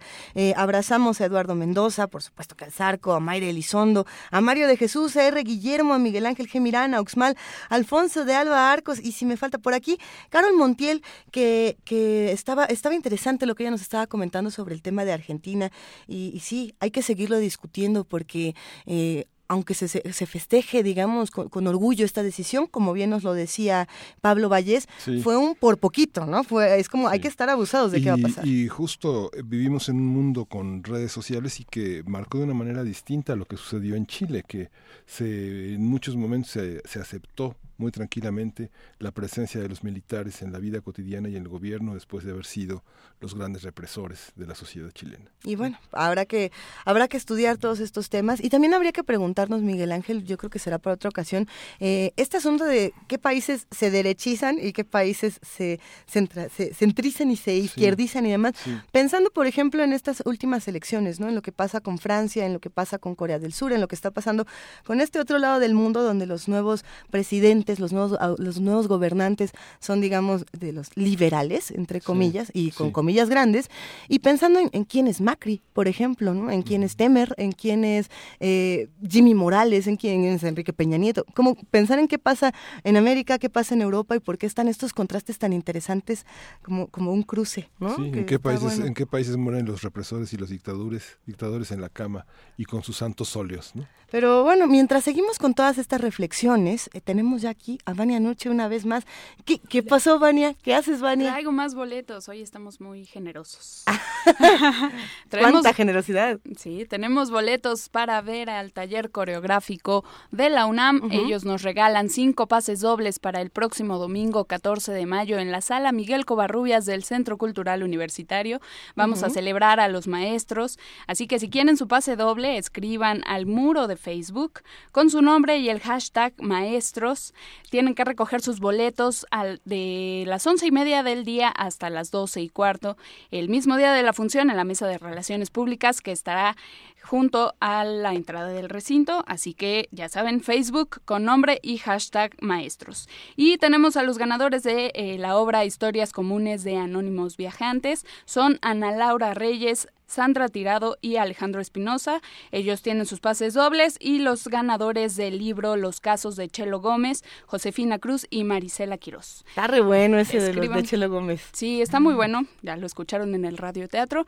Escriban para sus boletos del taller coreográfico que se van, son solo cinco pases dobles. Muchísimas gracias, Mania. Ahorita nos vemos. Ahorita nos escuchamos y seguimos aquí en primer movimiento. Vamos a discutir eh, más asuntos. Tenemos una mesa del día interesantísima, deliciosa, con la Internacional Sonora Balcanera, pero también tenemos notas y que también están bastante, bastante buenas el día de hoy de lo que está ocurriendo con nuestra universidad. Por supuesto que hay eh, homenajes, por supuesto que hay comunicados, hay discusiones y, y bueno, pues aquí nos las mandan nuestros amigos de información, Miguel Ángel. Se, rinde homenaje a Lourdes Elena Fernández Ríos, quien falleció el pasado mes de febrero. Su labor fue grande en temas de género y relaciones de poder. Cindy Pérez tiene la información. Lourdes Elena Fernández Rius, profesora e investigadora del Centro de Investigaciones Interdisciplinarias en Ciencias y Humanidades de la UNAM, quien murió en febrero de este año, fue homenajeada por su labor en temas de género y relaciones de poder. En el acto, Lilia Mesa Montes, coordinadora de la Red Mexicana de Ciencia, Tecnología y Género, se refirió a la colaboración de Fernández Rius en el impulso del taller Las charlas que se venían haciendo en, en Estados Unidos, en Inglaterra, con las chicas eh, formándolas, tratando, cuando hacía este análisis de lo que es femenino y masculino, del papel de las mujeres, de lo que representaban la, imagen que teníamos nosotras entre lo femenino y lo masculino y la diferencia entre hombre y mujer. Entonces después ella así resumía diciendo que bueno, que al final lo que teníamos, lo que nosotros éramos, éramos unas mujeres transgresoras. La académica nacida en Cuba tenía entre sus líneas de investigación el vínculo amoroso desde la perspectiva de género. Es Olivia Tena Guerrero, integrante del Centro de Investigaciones Interdisciplinarias en Ciencias y Humanidades de la UNAM de que todo es parte del erotismo, ¿no? No solamente el cuerpo, los genitales, etcétera, sino la docencia, la investigación, o sea, el erotismo va mucho más allá de un acto eh, en concreto. Entonces, el vínculo amoroso desde perspectiva de género, que también tiene un sentido muy crítico, fue el primer contacto que tuve yo con Milú. Lourdes Elena Fernández Rius obtuvo el premio del rector Universidad de La Habana en tres ocasiones como coautora de la investigación Cultura para la Vida Familiar, la Convivencia y la Cotidianidad 2003 y 2007 y por su labor docente e investigativa en 2004. Para Radio UNAM, Cindy Pérez Ramírez.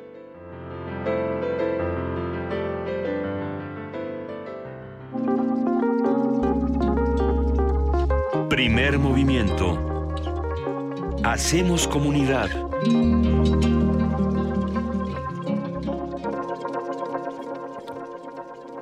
Ven nada más, Miguel Ángel, ven nada más. Nada más de ver el cartel, eh, el, pizarrón que nos pone la producción en este momento para las complacencias musicales. Sé que tú ya te estás emocionando, yo también, pero yo sé que este te gusta, te gusta. Sí, estamos en una complacencia para Quetzalcoatl. Que viene hoy por, su, por su disco doble, que lo está esperando. Y vamos a escuchar Nevermind de Leonard Cohen, el Master Cohen. ¡Qué cosa! Venga.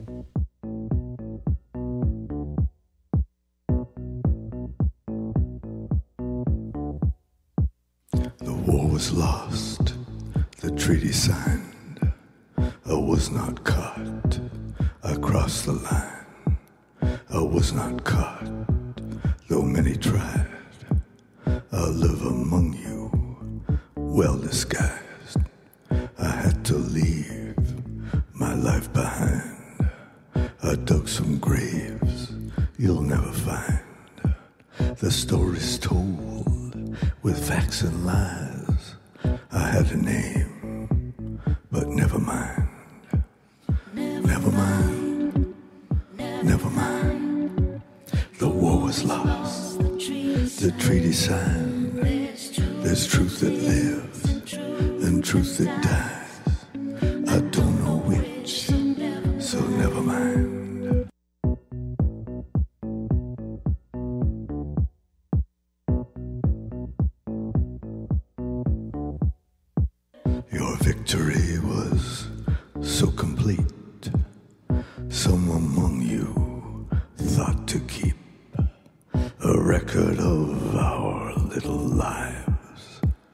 The clothes we wore, our spoons, our knives, the games of luck our soldiers played, the stones we cut, the songs we made, our love peace, which understands a husband leads, a wife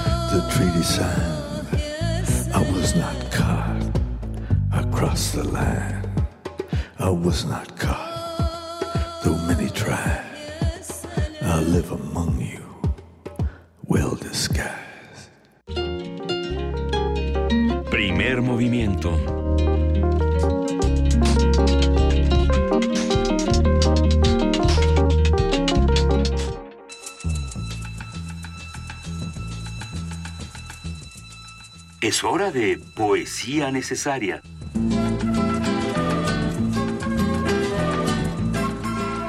Qué bonito es cuando llega la hora de poesía necesaria con Miguel Ángel Quemain. Querido Miguel Ángel, ¿ahora qué traes? Que veo en la computadora desde hace un rato que estabas revisando tus archivos secretos, Sí. sacando a tus autores selectos. Sí, fíjate que hay un poeta que se llama Alejandro Alonso que está muy dedicado a los temas científicos, es una personalidad muy destacada, ha tenido muchos reconocimientos del CONACYT, del Politécnico, en cuanto de la UNAM, en cuanto a la difusión de la de la ciencia. Sin embargo, ¿Es un- divulgador más que poeta? O es- bueno, co- es- conviven. Es, es un divulgador, digo, hoy, hoy es un hombre muy reconocido porque ha hecho muchos trabajos de, de divulgación verdaderamente importantes. Sin embargo, tiene una, una- un mundo subterráneo que eh, intermitentemente sale a la luz cuando publica un libro y esta vez ha publicado Fractal que se va, a public- se va a presentar el martes 30 de mayo a las 19 horas en la casa del poeta Ramón López Velarde, que está eh, en Álvaro Obregón, en la colonia Roma. Y bueno, es un poeta que nació en 62, que ha publicado distintas antologías, que participa en, en distintos espacios latinoamericanos como antologador, como ensayista, y Fractal es su, su más reciente título. Voy a leer eh, un fragmento de este poemario, que es un poemario muy largo, bueno, muy largo relativamente, pero que inicia con una cita de Helderlin, Friedrich Helderlin, que es un poeta romántico El loco. alemán. El loco romántico. Hay un olvido de toda existencia, un silencio de nuestro ser en el que parece que hubiésemos encontrado todo. Hay un olvido de toda existencia, un silencio de todo nuestro ser en el que parece que hubiéramos perdido todo. Sucedió sin previo aviso. La modernidad avanza sin concesión de quien camina con paso arcano, ciego de ver lo que no quiero ver, del rojo al amarillo y al verde inaplazable. El automóvil me impacta durante el cambio de luces del semáforo. Vuelo sin alas, con una joroba, la memoria del artificio más la mochila ordinaria a la espalda.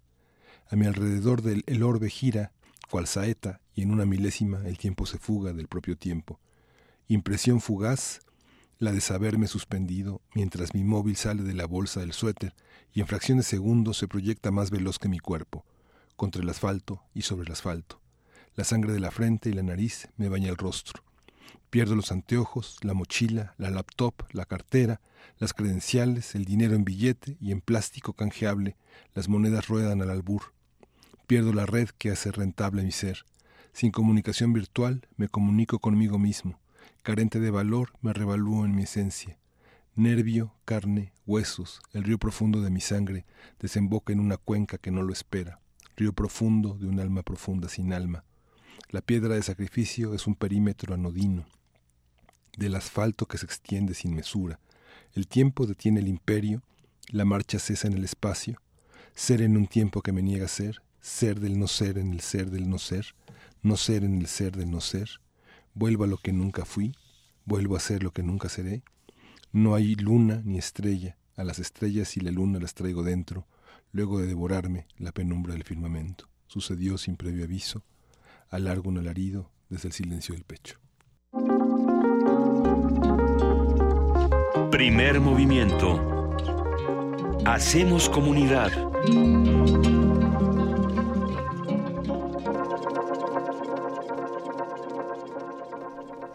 Qué maravilla esto de Alejandro Alonso, querido Miguel Ángel. ¿Dónde Sí. podemos encontrar más? Eh, Alejandro Alonso va a publicar el libro, va, va a presentar el libro el 30 de mayo en, la, en, la, en, la- en el espacio de la casa del poeta Ramón López Velarde, en Álvaro Obregón, Sí. no recuerdo el número. Bueno, pero 63. está, está como más hacia Sí. Cuauhtémoc que hacia Insurgentes. A las 7 de la noche. Y me va a tocar presentarlo con él. ¡Ah, qué maravilla! ¿Tú crees? Bueno, pues avísanos pronto para que Sí. compartamos toda la información, Sí. porque por aquí ya nos han dicho que les gustó muchísimo el poema y nos siguen pidiendo, mi querido Miguel Ángel, algunas peticiones musicales que me tomo la- la- el gusto de compartir. A ver, a ver si se puede, porque Mayra Elizondo ya pidió que pongamos a Morrissey y, y uno siempre quiere poner a Morrissey, nomás porque sí, a ver si, si, si nos hacen caso con esa. Pero también por aquí, eh, R. Guillermo nos dice que pongamos también a Barry White, que le gusta mucho Barry White, hablando de estas voces roncas como la de Leonard Cohen. Eh, nos han pedido también que les demos estos boletos para acercarnos todos juntos a lo que a lo que está promoviendo en el Templo Sagrado a medianoche, a ver quiénes se los llevaron al rato. Vania Nuche ya nos lo va a contar. Y tenemos muchos mensajes, muchas llamadas. Eh, les contamos que si quieren contarnos más cosas, narrarnos más cosas a través de sonidos.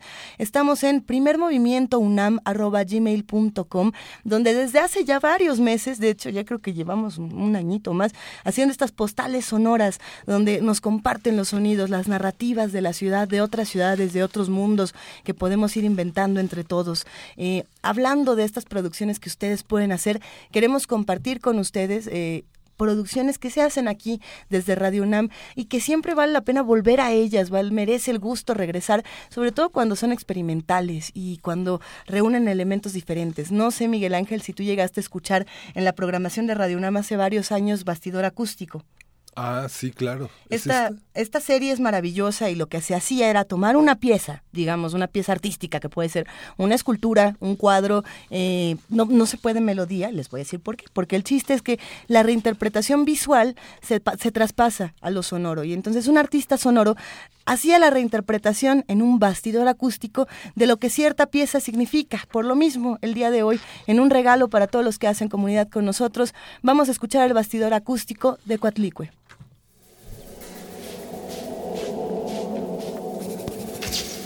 Bastidor acústico. Acústico. Coatlicue, escultura mexica de piedra volcánica, siglo XV, Museo Nacional de Antropología. Nosotros la encontramos cerca del Palacio Virreinal. No estaba a mucha profundidad. Nuestros capataces nos indicaron dónde debíamos excavar. La lluvia le dio la bienvenida. Todo el día había llovido como si quisieran que la sacáramos de su encierro, los españoles nos fustigaron para trabajar más. Pero ellos solo querían remover la tierra que recibiría el nuevo empedrado para la Plaza Mayor de la Ciudad de México. Esto para las celebraciones del Paseo del Real Pendón, desfile con el que conmemoran la caída de nuestra antigua ciudad, Tenochtitlan. Pero la vida es muy extraña y nuestra diosa volvió. Nunca se fue la noticia pasó de lengua en lengua y de pueblo en pueblo, más rápida que el viento y con más alegría que la lluvia. La encontramos el 13 de agosto de 1790, el mismo día de la celebración de la momentánea conquista del invasor en 1521. Cuando la vieron, los españoles se quedaron con la boca abierta, pues sus dioses no son tan impresionantes.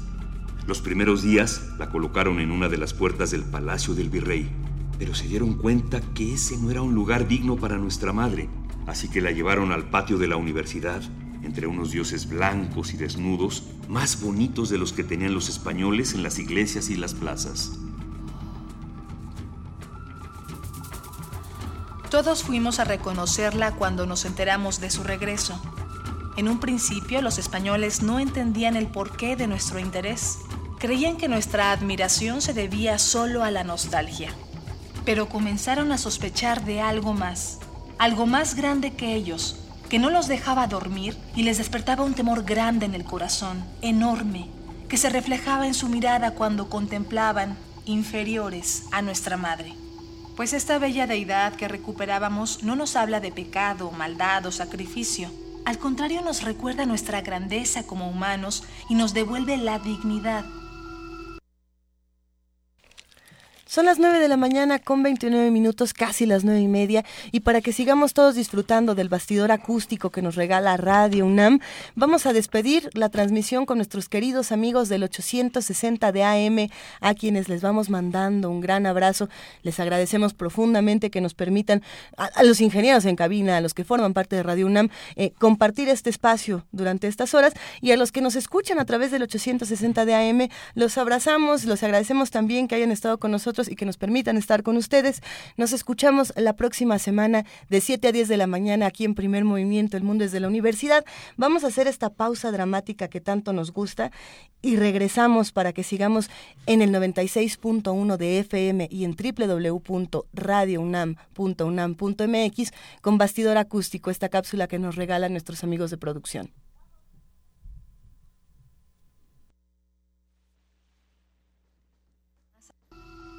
Poco después nos prohibieron ir a visitarla, pero nosotros fuimos más astutos. Esperábamos los momentos en que el patio de la universidad se encontrara sin gente por la tarde al concluir las clases para llevarle nuestras ofrendas, copal, flores y cantos, cantos silenciosos, escondidos, como los que ellos nos enseñaron.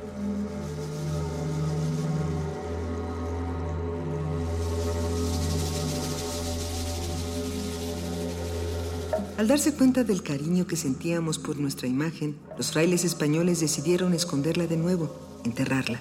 Pero no se puede sepultar la tierra con tierra. Un sabio alemán, Alejandro von Humboldt, vino a desenterrarla para conocerla y aprender de ella, aunque cuando él se fue, la volvieron a enterrar. Querían desaparecerla, pero eso no pasó. Antes se fueron ellos.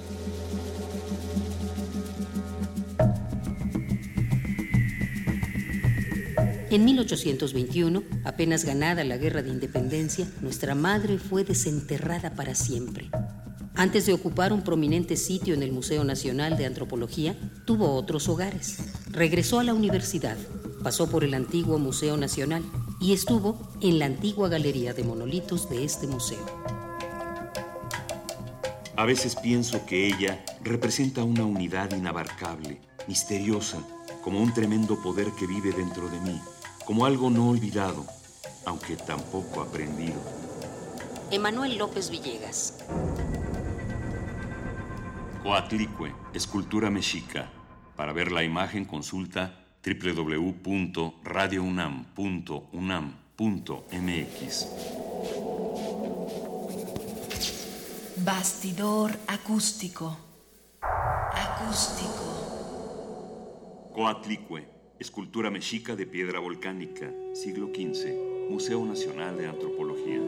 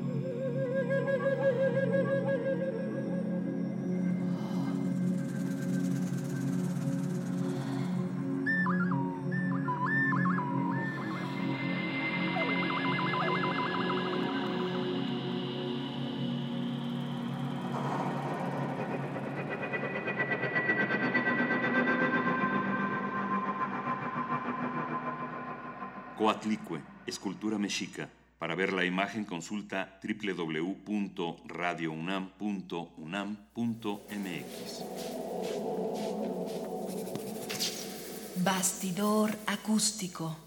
Acústico.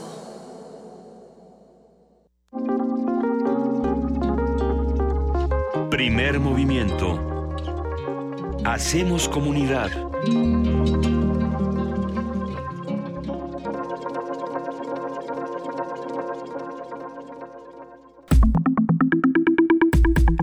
Mesa del día. Bueno, estamos en la cabina, ya son las 9.34, 35 acaban de dar, Ay, 35. uh, 35. Me agarró, me agarró el, el segundo 30, el segundo 59 con el 34 y ahora es, que es 35.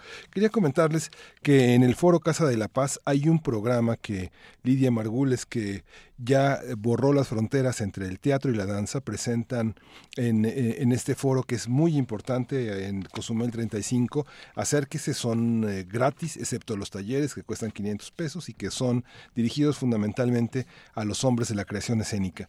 Y, y bueno, ya estamos en la, en la cabina con los hombres de la Internacional Sonora Balcanera, están conectando sus cables, están... Están en eso, están, en están, eso. Están a punto de, de- de cumplir la promesa de un viernes eh, memorable cerrando primer movimiento con música. Formada precisamente en 2008, la Internacional Sonora Balcanera es una banda mexicana que fusiona la música electrónica, el rock, world beat y Balkan beat.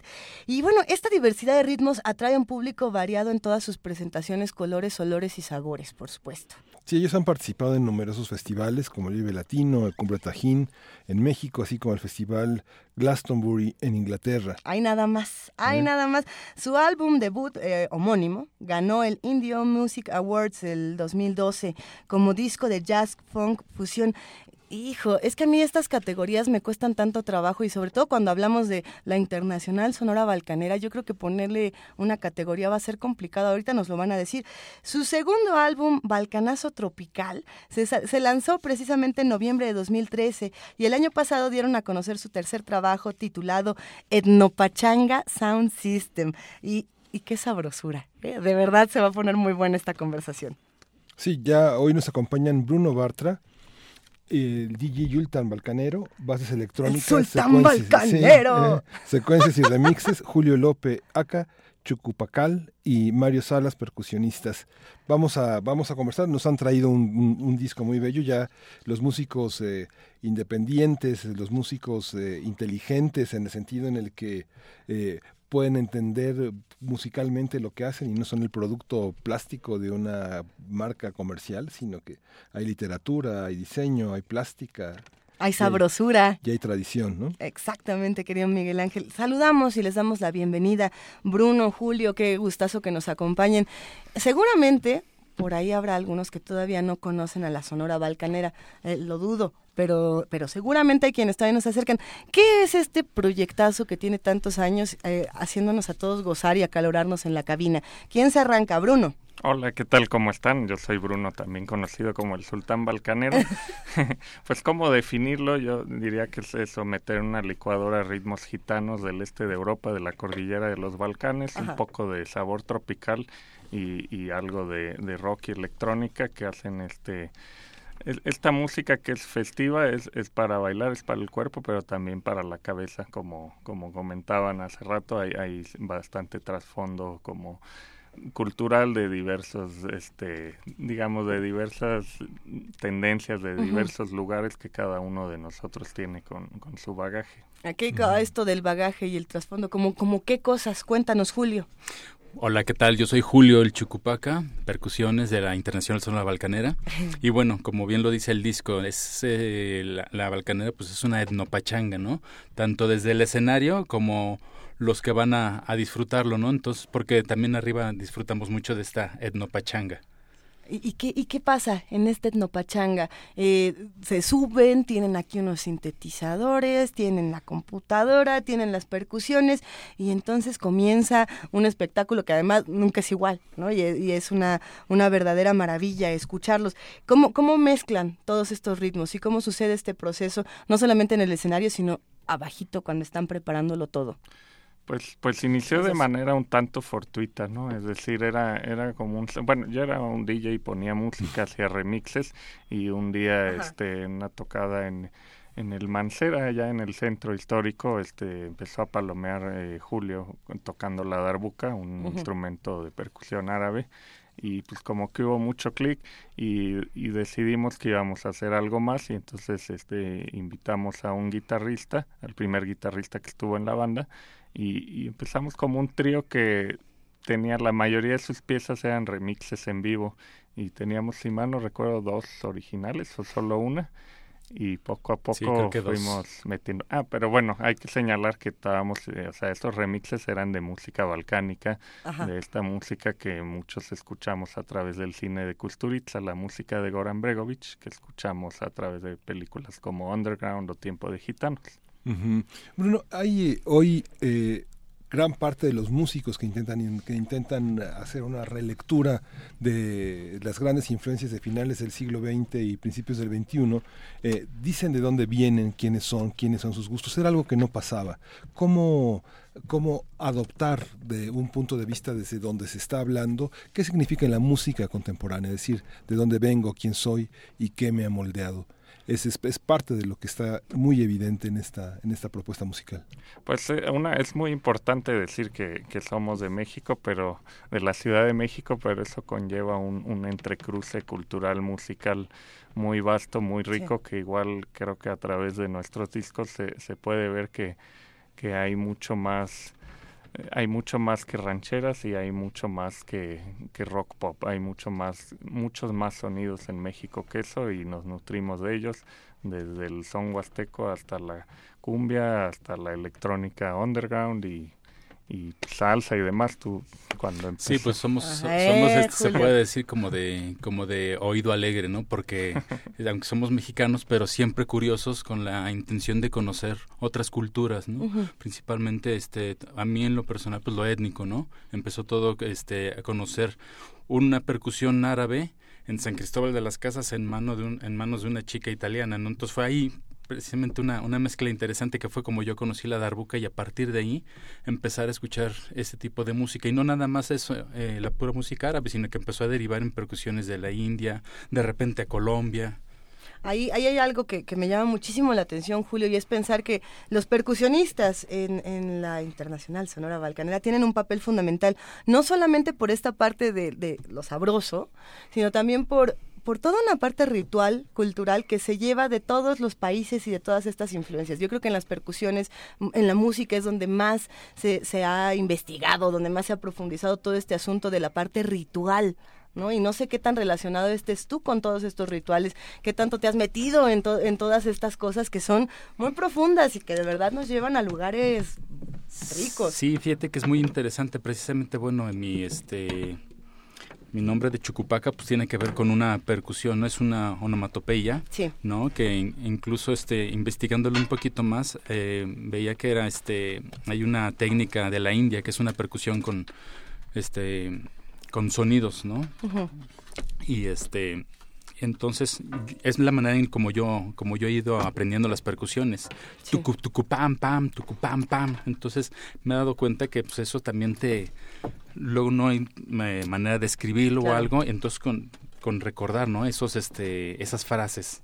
Entonces de pronto pues vamos este como pellizcando de todas las culturas un poco esas este eh, pues esas alegrías rítmicas, ¿no? Alegrías rítmicas, qué belleza. A ver, eh, si están escuchando sonidos extraños en la cabina, sonidos eh, que, que los ponen así como de qué está pasando, es porque la Sonora Balcanera nos va a dar un concierto ahorita para, ahora sí que para que vayamos cerrando el programa, porque todavía tenemos tiempo para unas rolas.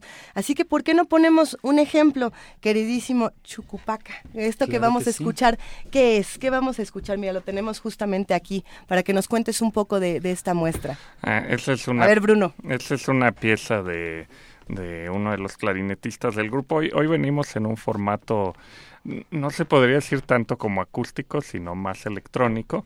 Este, en este formato pequeño para, digamos, para, para poder estar en este estudio. Y e, esa pieza es, eh, es un danzón con un toque oscuro y balcánico que hizo Pablo Ramírez, que es uno de los clarinetistas del grupo, se llama Ni bailan los garrobos del oriente, que además el nombre era se inspiró él porque estaba en, Guerrero y entonces empezó a ver que estaban los garrobos, estos lagartos este tomando el sol y pues quiso ponerle lo del oriente porque hay esa esa influencia musical de oriente. Y lo de Ni bailan ya era una cuestión de de, la cábula. Exacto. pues vamos a escuchar esta muestra para seguir preparando todo el equipo y que se ponga todavía más sabroso.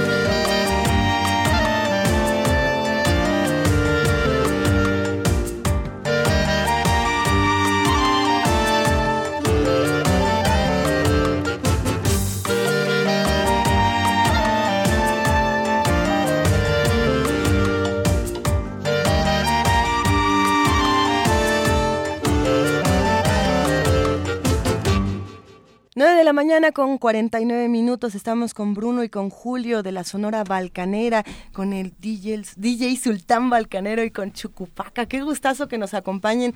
Hay que decirlo, por supuesto, en redes sociales hay un montón de, fans from hell aquí en esta cabina también y del otro lado también. Eh, la admiración que, les tenemos es porque es un camino largo y es un camino eh, de muchísimos frutos y de mucha experimentación y de, y de muchas cosas. Pero ¿qué sigue? ¿Qué sigue para ustedes que andan siempre chambeando y tocando por todos lados? Sí, bueno, sí, de entrada sí, sí ha sido un caminito largo. Ya hemos estado tres veces fuera del, país, dos en Europa, una, dos en Estados Unidos. Claro, una fue la misma, una gira eurogringa que le llamamos. este, y sí, los tres discos. Y lo que sigue es este.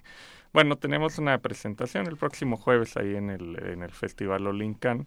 Y y hay varias más, pero sobre todo una importante es el 21 de octubre en Dakar Pastors que vamos a presentar nuestro cuarto álbum que va a salir ahí. Ah. Es, es un álbum con todos los, este, digamos que desde que empezamos hacíamos estos remixes en vivo y algunos covers y así, entonces decidimos este, pues hacer un disco con todo eso que tocábamos desde el inicio y que seguimos tocando, que no, no son piezas nuestras, pero ya le dimos un giro nuestro. Entonces lo vamos a presentar el 21 de octubre. Yo creo que eso sería como lo más...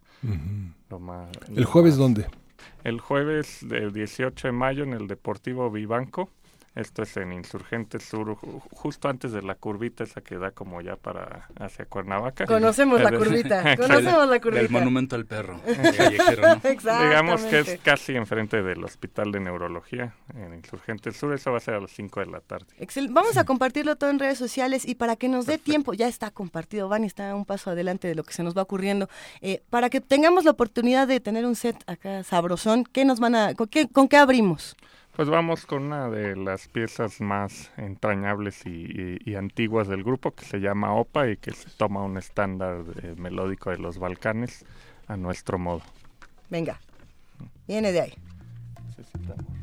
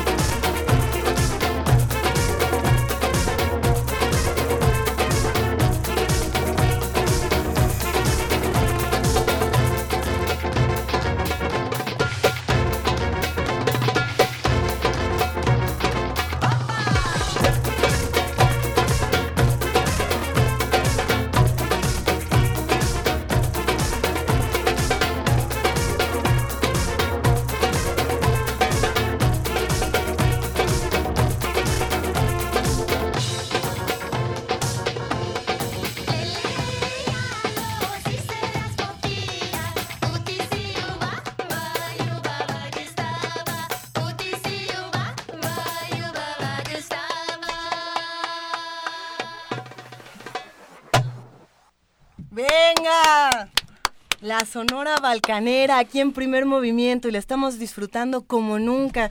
Eh, gracias por esto, pero todavía tenemos tiempo y nos da chance de otra, si se puede.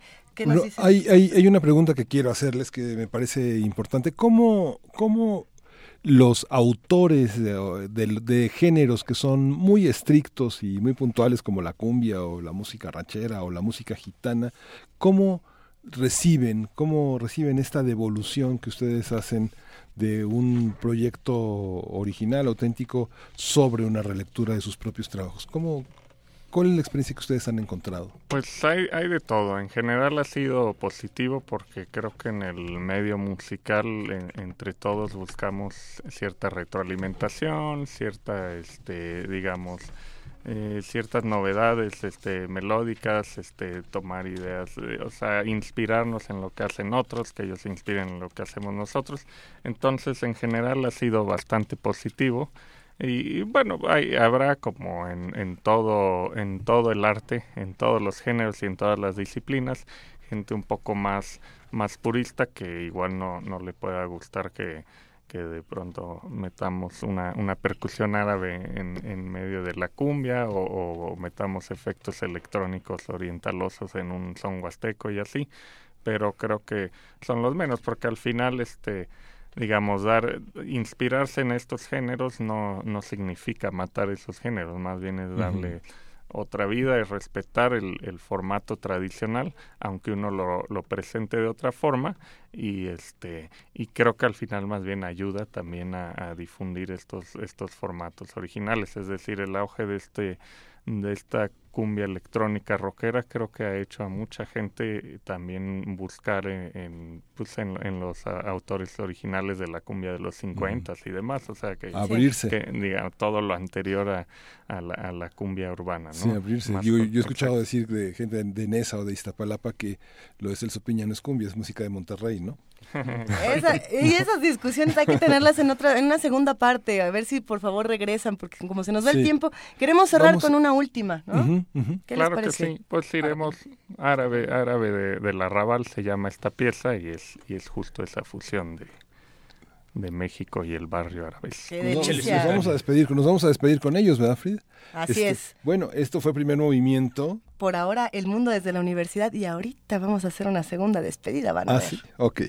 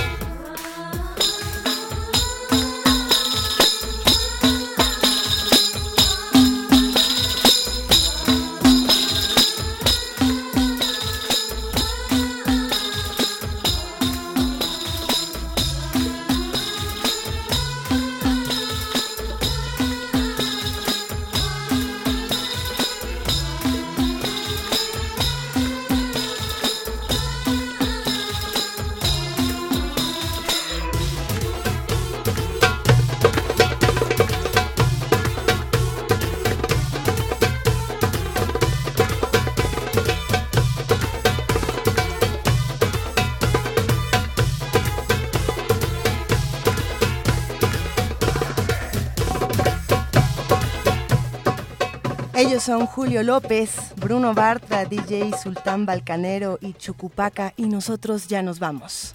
Esto fue Primer Movimiento. El mundo desde la universidad.